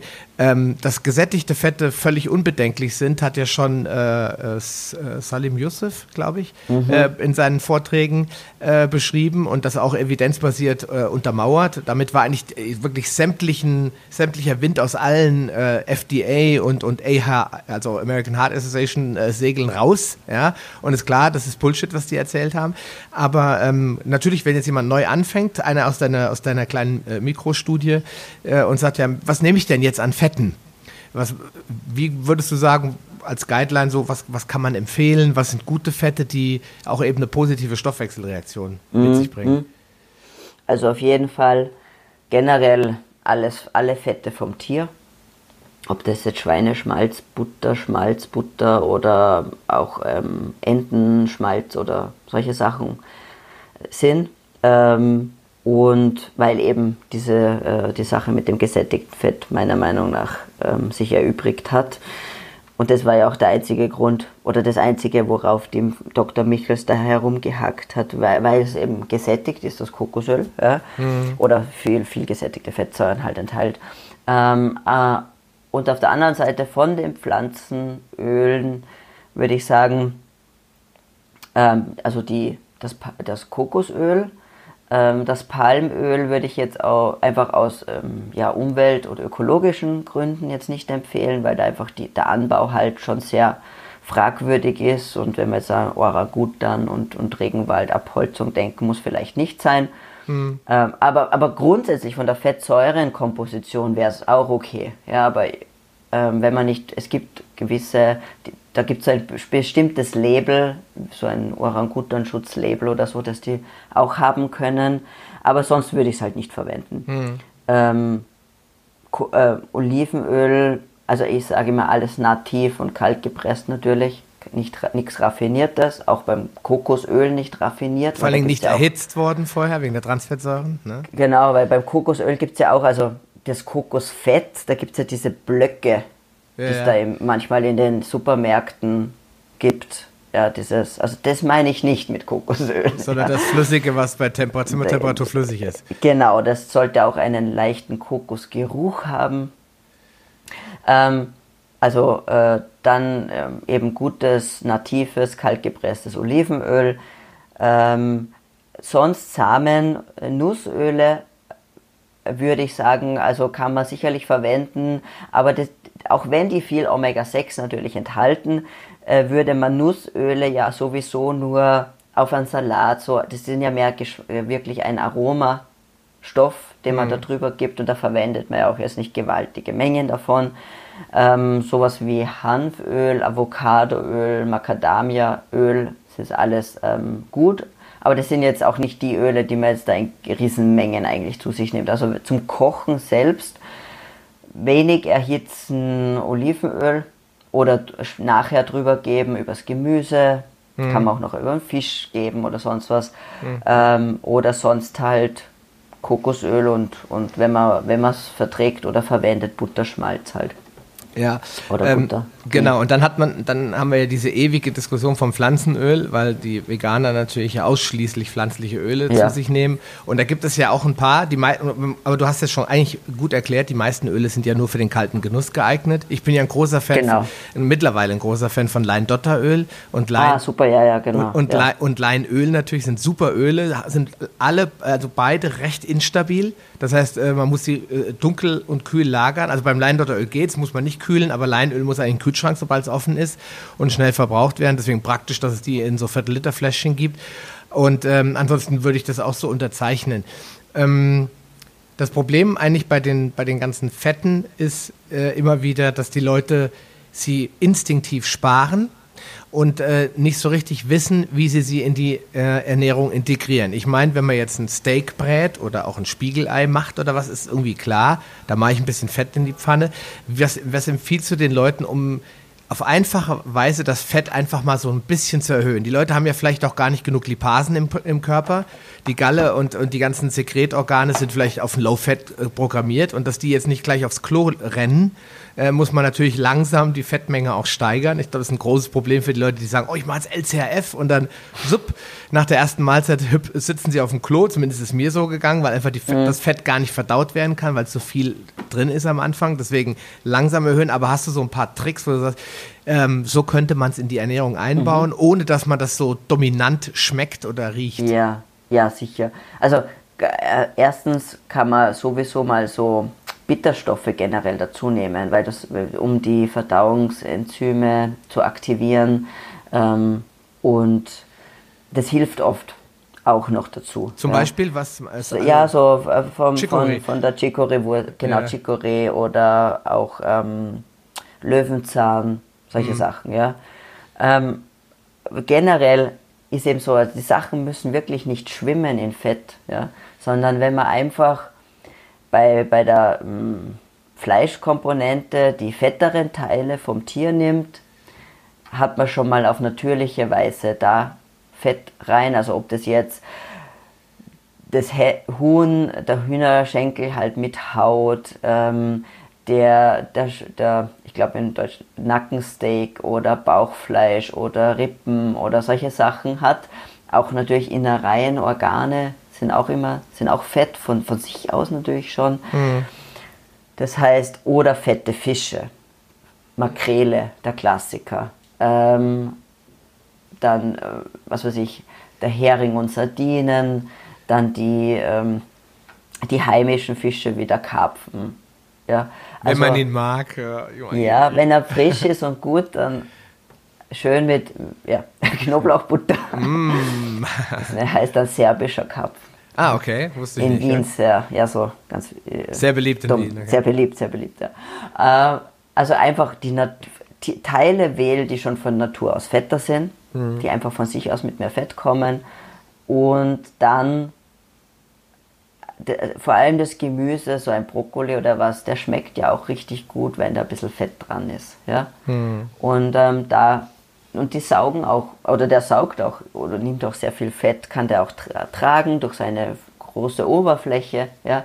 Das heißt, ähm, da einfach Olivenöl, das schon mal gut drauf geben, mit dem Salz auch nicht sparen. Ja? Also gutes Salz, unverarbeitetes Meersalz oder richtiges rosa Steinsalz, das vielleicht auch noch so graue und braune und schwarze Einschlüsse hat das ist richtig, das ist echtes Salz. Ich rede nicht von diesem grausligen weißen Natriumchlorid. Ja, oder, sehr, oder sehr beliebt in Österreich mittlerweile Ursalz aus den Alpen, habe ich jetzt ja, gehört. Das ist jetzt total ja, beliebt, ja. Ja, voll. Und ähm, das ist, da, und dann schmeckt das auch nach was und dann schmeckt es auch gut. Kräuter sowieso, ja.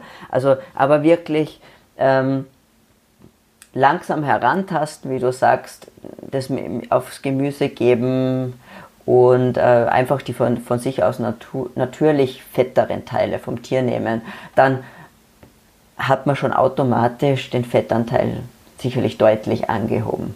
Okay.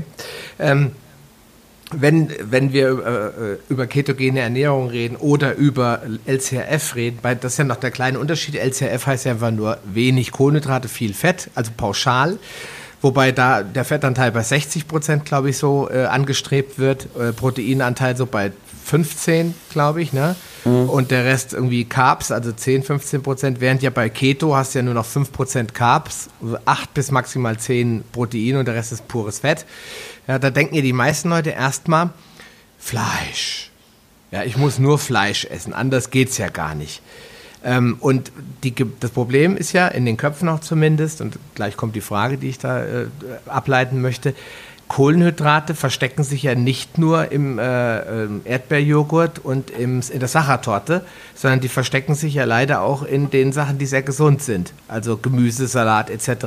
Wie handhabst du das oder wie würdest du das empfehlen, das zu handhaben bei einer LCRF-Ernährung oder auch bei einer ketogenen Ernährung mit den Kohlenhydraten? Weil das macht ja Spaß. Brokkoli, Gemüse, Pfanne, ähm, dazu Olivenöl drüber kippen und das Ganze gut salzen und mit, mit Kräutern. Da äh, läuft mir erstmal das Wasser im Mund zusammen. Aber dann geht bei mir dann ja auch irgendwo im Hinterkopf die, die Carblampe an und sagt, hm, pass mal auf, da bist du aber ganz, ganz, ganz schnell aus der Ketose raus oder in dem Bereich, wo du zu viele Carbs drin hast. Welche Rolle, jetzt kommt die Frage, welche Rolle spielen da denn die Ballaststoffe? Weil ich habe das mal gelernt in der LCRF-Ernährung. Ballaststoffe sind zwar Carbs, die ich aber nicht anrechne, weil sie eh raustransportiert werden. Ist das ein Mythos ähm, oder kann man damit schon arbeiten, wenn man sich so die Ernährung ein bisschen zusammenstellt? Ja, das ist sicherlich ein Aspekt. Also Ballaststoffe natürlich, mhm, die sind in erster Linie, also die werden dann fermentiert von den Bakterien oder verstoffwechselt von den Bakterien im Dickdarm. Ähm, aber generell zur ketogenen Ernährung möchte ich sagen, dass sozusagen als, als Daumenregel man schon sagen kann, Gemüse, alles vor allem was grün und blättrig ist, kann ich eigentlich unbegrenzt essen. Ja? Was heißt blättrig? blättrig, denke äh, nur ja, Salat. Spinat, Spinat, ähm, Mangold natürlich. Mangold, genau, jetzt fällt mir gerade nichts ein. Ähm, ähm, die, alle, alle Kohlsorten. Kohlsorten, ähm, okay. Brokkoli. Ja, Brokkoli. Der geht auch, der ist zwar nicht blättrig, aber der geht auch, genau. Also grün, was über der Erde wächst, das, da bin ich schon mal auf, auf einer ziemlich, auf der sicheren Seite. Und diese, diese Prozentangaben oder Grammangaben von Makros, von Nährstoffenverteilung ist sicherlich ein ganz guter Anhaltspunkt. Ja? So, so ungefähr, dass ich mal weiß, so, wo ich ungefähr liegen soll. Ja? Aber ich bin, also seit auch wegen meiner ganzen Geschichte mit, der, mit dem zählen und so weiter und oder alles abwiegen und Kalorien zählen und so, hasse ich Lebensmittel abzuwiegen oder zu mm, tracken oder sonst irgendwas. Ja. Da habe ich dann keinen Bock mehr. Genau. Und ich finde, das muss auch natürlich gehen. Und ja. für mich habe ich herausgefunden, oder auch das, auch, auch wenn ich mit anderen spreche, denen ich da ein bisschen, denen ich helfe, wenn ich mich mal ein, ein gewisses Lebensmittelportfolio halte und ungefähr ähm, auf meinen Teller, sage ich mal, so und so viel Gemüse und, und, so, und Fett und so habe, da bin ich schon einen ziemlich guten Weg. Ja? Und, ähm, und auch bei der ketogenen Ernährung habe ich ein Riesenspektrum was möglich ist. Mhm. Auch, auch an Menge von Carbs, was möglich ist. Ja? Und, äh, und deswegen, wenn jemand wirklich Keto machen möchte, aus welchen Gründen auch immer, finde ich, äh, geht am, am Messen nichts vorbei. Mhm. Also Messen jetzt mal initial im Blut, weil ich dadurch ganz genau herausfinden kann, wie viel geht und was geht. Mhm. Ja? Und äh, meine Erfahrung ist, dass äh, diese, diese sicheren Gemüsesorten überhaupt keine Rolle spielen. Ja, also da kann ich, wenn ich mehr, also wirklich die, die Carbs zählen würde, komme ich leicht über, über die 50 Gramm oder noch mehr leicht drüber. Da bin ja? ich aber immer aber, noch LCRF-mäßig immer noch voll im grünen Bereich, im wahrsten Sinne Ja, schon, aber ich bin sogar Keto. Ich kann auch ketogen sein, obwohl ich diese vielen Kohlenhydrate habe. Ja? ja? Weil ich sie einfach, weil ich wieder hier Kategorien schaffe und nicht, nicht äh, das Lebensmittel als solches wahrnehme. Und das ist immer die Gefahr. Ja? Und das sieht man halt auch in vielen Foren, wenn die Leute halt posten, was weiß ich, was sie jetzt gegessen haben. Und jetzt habe ich 23,5 Gramm Kohlenhydrate in meinem Tracker. Ja? Da muss ich einfach lachen, weil das ist erstens, ich meine, da habe ich so mal einen, so einen riesen Messfehler drinnen. Das kann alles Mögliche sein. Das könnten auch 75 Gramm sein. Ja, mm, klar. Ja, weil wenn ich mich von echten Lebensmitteln ernähre, sowieso schon. Ja. Mm. Ja, also da, da, kann ich sowieso nicht sagen. Ich meine, wie, wie kommen solche, solche, solche Ergebnisse in Tabellen zustande? Da nehmen die halt eine Tonne oder wenn überhaupt so viel, Kohl, äh, was weiß ich, Brokkoli, hauen den in so einen Kalorimeter und schauen, wie viel Energie da rauskommt. Ja, ja. und was habe ich jetzt davon? Das ist, hat ja mit meinem Stoffwechsel jetzt? überhaupt nichts zu tun. Genau, das hat mit mir als Person überhaupt nichts zu tun. Deswegen ja? sind Nährwerte eigentlich im Prinzip eigentlich nur eine Richtschnur, um zu gucken, okay, absolut. Prozentual, kann, ja. Ja, genau, ich kann mal so ungefähr Kategorien machen. Ja, äh, eine Semmel ist definitiv mehr ein kohlenhydrathaltiges Lebensmittel. Ja, klar. Ja? Und, und ja, aber wie gesagt, ich muss da ganz individualisiert vorgehen und ich muss einfach schauen, was geht für mich. Es gibt Leute, die können Reis essen und bleiben in Ketose. Es gibt Leute, die können das nicht. Ja? Äh, deswegen, das okay. ist extrem individuell. Sind wir denn, jetzt, individuell. jetzt, sind wir, jetzt sind wir an dem Punkt, wo ich, äh, hier würde ich jetzt gerne so den Abschluss machen mit dem, ja. weil wir könnten gleich noch fünf Stunden reden. Ja, wahrscheinlich. Ähm, metabolische Flexibilität haben wir ja ganz am Anfang schon mal gesagt. Und ich möchte ja, am liebsten würde ich ja alle meine Hörer da draußen zu metabolisch flexiblen Monstern machen. Also mhm. die können sich eine Semmel äh, mit, äh, mit einer Wurst drinne und schön bayerisch süßem Senf auf, der, auf dem Jahrmarkt oder auf dem Wiener Prater reinpfeifen und am nächsten nächsten Morgen äh, nach, nach der IF-Phase, also intermittierenden Fasten, sind sie mhm. sofort wieder in der Ketose. Das wäre ja so der Traum. Ähm, jetzt braucht man so ein Podcast lebt ja davon, dass man am Ende so ein paar Hacks noch mal raushaut, ja. Metabolische Flexibilität. Ich bin jetzt der durchschnittlich äh, ja übergewichtig leicht äh, Durchschnittsbürger, der morgens brav ins Büro dackelt. Was kann ich tun, um meine metabolische Flexibilität zu trainieren. Ich möchte mich, also ich kann ins Studio gehen und kann eine Handel in die Hand nehmen, da trainiere ich meine Muskulatur, ich kann meine Mitochondrien trainieren, ich kann mein Fettgewebe äh, ansprechen, ich kann so viele Dinge tun. Ich möchte aber metabolisch flexibel werden. Was, was wäre dein Tipp? Drei Schritte, die kann ich machen, um die Flexibilität auf jeden Fall spürbar zu erhöhen. Mhm. Also der erste Schritt ist definitiv sicherlich mal für vier bis sechs Wochen Keto, richtig ketogene Ernährung zu machen, mhm. weil das wird initial meine Insulinsensitivität verbessern, das wird meinen Blutzucker runterbringen und mein Insulin runterbringen und erst ermöglichen, damit mein Körper überhaupt auf meine Fettreserven richtig zugreifen kann. Ja? ja. Und das ist praktisch so eine Art Introduction oder eine, eine ja, Anlaufphase, die definitiv und danach kann ich dann, habe ich schon einen großen, habe ich sicherlich schon einiges an Flexibilität dazu gewonnen. Okay. Ähm, und damit kommt dann auch überhaupt die Fähigkeit zu, für intermittierendes Fasten. Okay. Ja, weil viele, du wirst es sicherlich auch kennen von, aus, von deinen Lesern oder vielleicht sogar von deinem früheren Leben, mhm. ähm, dass viele sich nicht vorstellen können, zwei, länger als zwei oder drei Stunden nicht zu essen mhm. oder schon gar nicht, weiß nicht, zwölf Stunden nichts zu essen. Mhm. Und, ähm, diese, und das ist schon der erste, das erste Zeichen, dass ich äh, metabolisch flexibler geworden bin, wenn ich auf einmal schaffe, meine Essenspausen zu erweitern. Okay. Also wenn ähm, jetzt, äh, muss ich gleich einhaken, wenn ich jetzt, ich jetzt als Person, ich esse nie vor eins. Ja. ja ähm, ich abends, jetzt gestern Abend musste ich essen, weil ich war unterwegs, kam erst um halb zehn nach Hause und ich wollte nicht ins Bett mit nüchternem Magen. Ich habe noch Kleinigkeit gegessen, aber in der Regel ist bei mir 18 Uhr ist Abendbrot mit den Kindern, weil die in die Schule müssen. Mhm. Und dann ist eigentlich Schluss. Dann, äh, wenn, ja. jetzt, wenn es nicht ein Samstag ist und wir noch eine, ein Glas Wein trinken, ist eigentlich dann Kalori kalorienmäßig Feierabend. Mhm. Dann esse ich vor eins nichts. Also würdest du sagen, ich bin schon metabolisch flexibel? Ja, ganz sicher. okay. Ja, bingo. Wenigstens was. ganz sicher. Also, ja. oder jetzt erwarte ich die Frage, hilft Fasten auch? Weil ja. für, für viele ist ja Ketogen wieder so, hm, warte mal, wo ist mein Taschenrechner?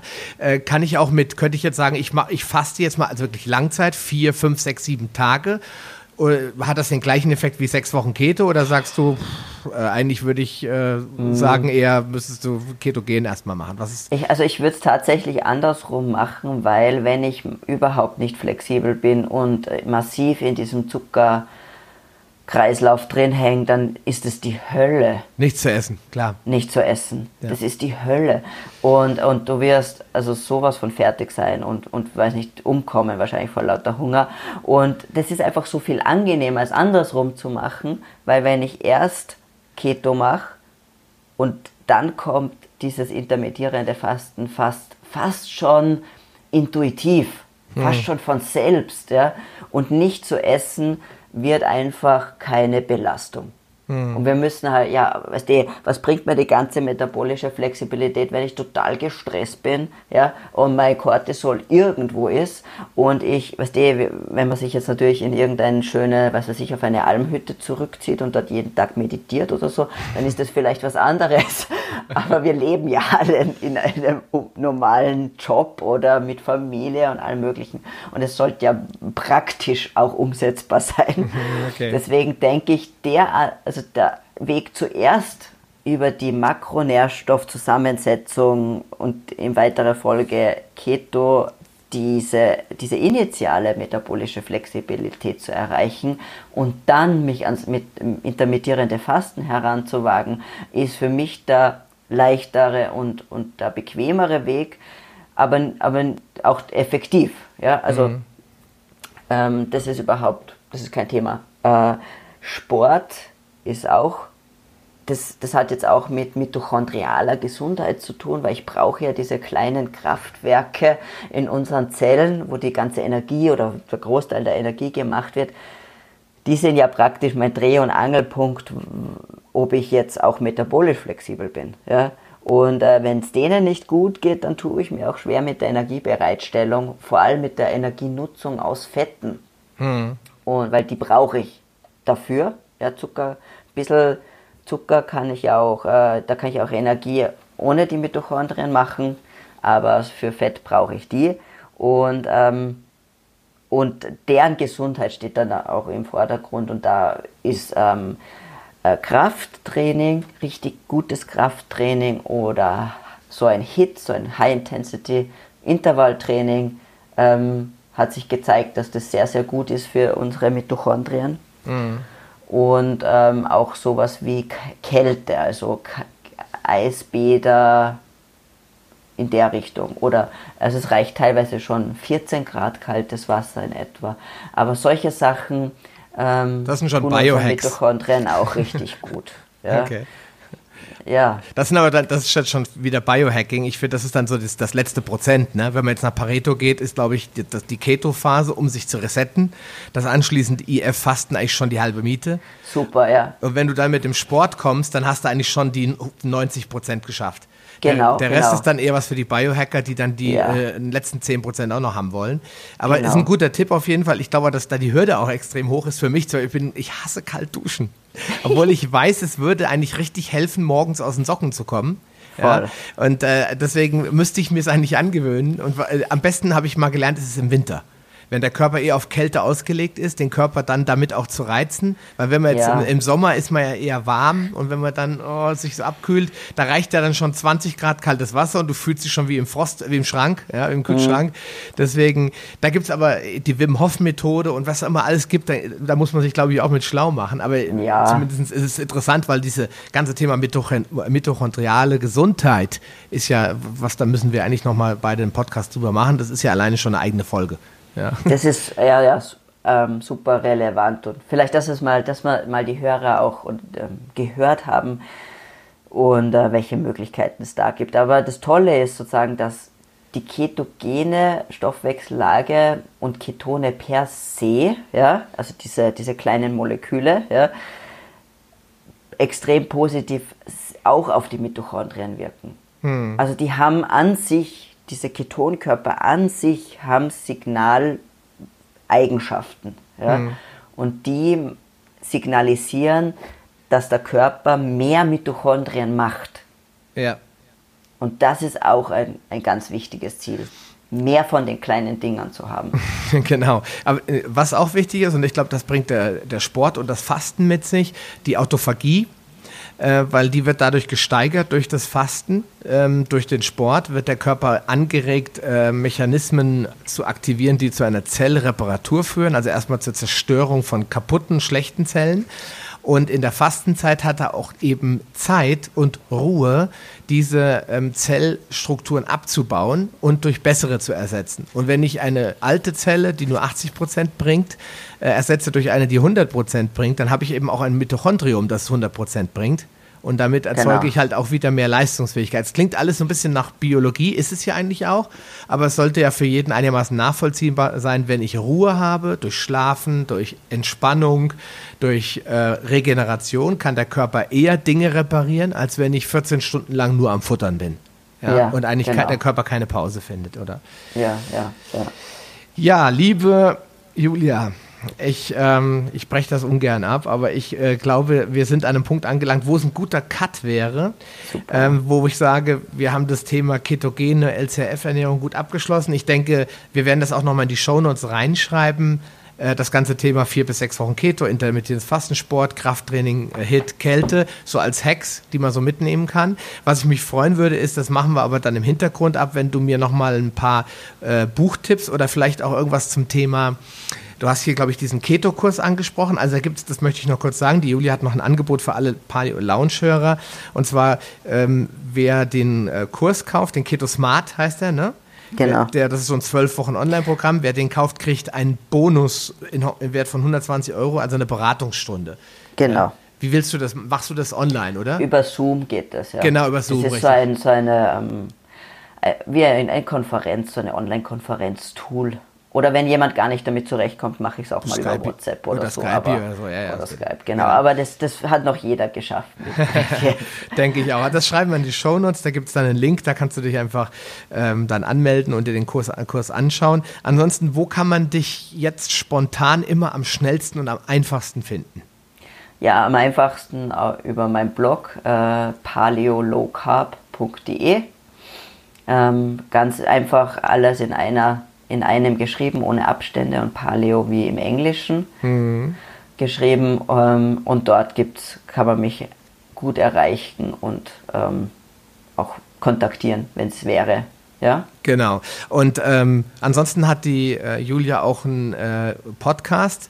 Der Unterschied ist, äh, dass sie nicht so schnippisch redet wie ich, sondern dass sie in ihrem Podcast sehr viel tiefer in die Wissenschaft reingeht. Also wer wirklich Lust hat, äh, auch mal ein bisschen hinter die Kulissen der ganzen Ernährungswissenschaft und, und Evolutionsbiologie zu schauen, der sollte auf jeden Fall die Evolution Radio Show reinschalten. Im Moment ist ein bisschen ruhig, habe ich gesehen. Wahrscheinlich auch, weil ja. du, weil du zwei, an zwei Orten studierst. Vielleicht ist das ein Grund. Nein, wir haben jetzt genau ein bisschen eine Sommerpause gemacht und ähm, wollten uns da auch ein bisschen neu organisieren vom Podcast her. Du weißt ja auch, wie viel Arbeit das ist. Ja, verdammt viel Arbeit. und außerdem, das habe ich dir noch, habe ich jetzt nicht geschrieben, ich habe jetzt ein Dreivierteljahr mit der Ulrike Gonda und der Maria, äh, Marina Lommel an einem Buch geschrieben, ah, ja, genau. das im, im November rauskommen soll. Ah, okay. Das hast du irgendwo, glaube ich, äh, in deinem Blog geschrieben. Du hast zwar schon ein paar Bücher rausgebracht, die hast du, glaube ich, auch hier mir ähm, über Amazon äh, zur Verfügung gestellt. Da gucken wir mal, dass wir die in die Shownotes packen. Ähm, schick mir einfach nochmal eine Mail. Das wird die Leute bestimmt freuen, genau. wenn sie genau. auch das neue Buch einfach mal gucken können, weil Marina Lommel ist ja eine Größe in dem Bereich und ja, äh, Ulrike Gonder ist eigentlich schon so die Koryphäe ähm, für die ketogene Ernährung von wissenschaftlicher Seite auf jeden Fall eine der besten am Markt und das wird davon, genau. wenn nicht eins der besten Bücher, weil das muss man dazu sagen, im deutschsprachigen Raum äh, in puncto ketogene Ernährung, das äh, kann ich nur bestätigen, ist ein bisschen äh, wüstig. Sag ich mal, gibt es jetzt nicht gerade 100 Bücher, die alle zu empfehlen sind. Paleo wird, ist ja schon fast wieder zu viel an Material, aber im ketogenen Bereich, da gibt es wenig Bücher. Ich habe hier eins von einem Italiener aus dem Saarland. Das fand ich sehr wissenschaftlich, eigentlich fast unlesbar für jemand, der das äh, aus Interesse heraus lesen will. Deswegen äh, stecke ich da jetzt alle Hoffnung in dein Buch oder in euer Buch. Ja, also war sehr viel Arbeit und wir haben uns extrem bemüht, es ähm, sowohl ja, gut lesbar zu machen, als auch demjenigen, der so ein bisschen tiefer einsteigen will, auch ein paar nette ja, Eindrücke zu geben und auch die Möglichkeit, da tiefer sich mit den Sachen zu beschäftigen. In diesem Sinne, liebe Julia, ich danke dir vielmals für, fast zwei Stunden bombenvollen Content, wie man bei uns im Online-Marketing so sagt. Äh, ich hoffe, für dich äh, da draußen war es auch schön. Äh, Julia, vielen Dank. Ja, vielen Dank. Auch an dich und an die, Ein an die nette Einladung. Ja, gerne. Wir, äh, liebe Hörer, hören uns dann nächste Woche wieder. Ich wünsche dir alles Gute, bleib gesund und ja, dein Sascha Röhler. Bis dann. Willst du dich mit Gleichgesinnten über Paleoernährung, einen gesunden Lifestyle oder die leckersten Rezepte austauschen? Dann schließ dich uns an und tritt meiner Facebook-Gruppe Paleo Lounge Evolutionär Essen, Leben und Bewegen bei. Den Link findest du in den Show Notes sowie alle anderen wichtigen Informationen und weiterführenden Links. Gehe am besten direkt auf paleo-lounge.de slash Folge und ergänze die entsprechende Nummer. So findest du zum Beispiel unter paleo-lounge.de slash Folge 85 die Shownotes der Episode 85. Ein Archiv aller Podcast-Episoden findest du unter paleo-lounge.de slash podcast. Damit du auch in Zukunft keine Folge mehr verpasst, solltest du diesen Podcast jetzt direkt abonnieren. Du findest ihn bei iTunes, Stitcher Radio, TuneIn, Podcast.de, Spotify und vielen anderen Podcast-Verzeichnissen. Ich freue mich, wenn du beim nächsten Mal wieder einschaltest und wünsche dir viel Erfolg bei der Umsetzung deiner persönlichen Ziele. Bleib gesund, dein Sascha Röhler.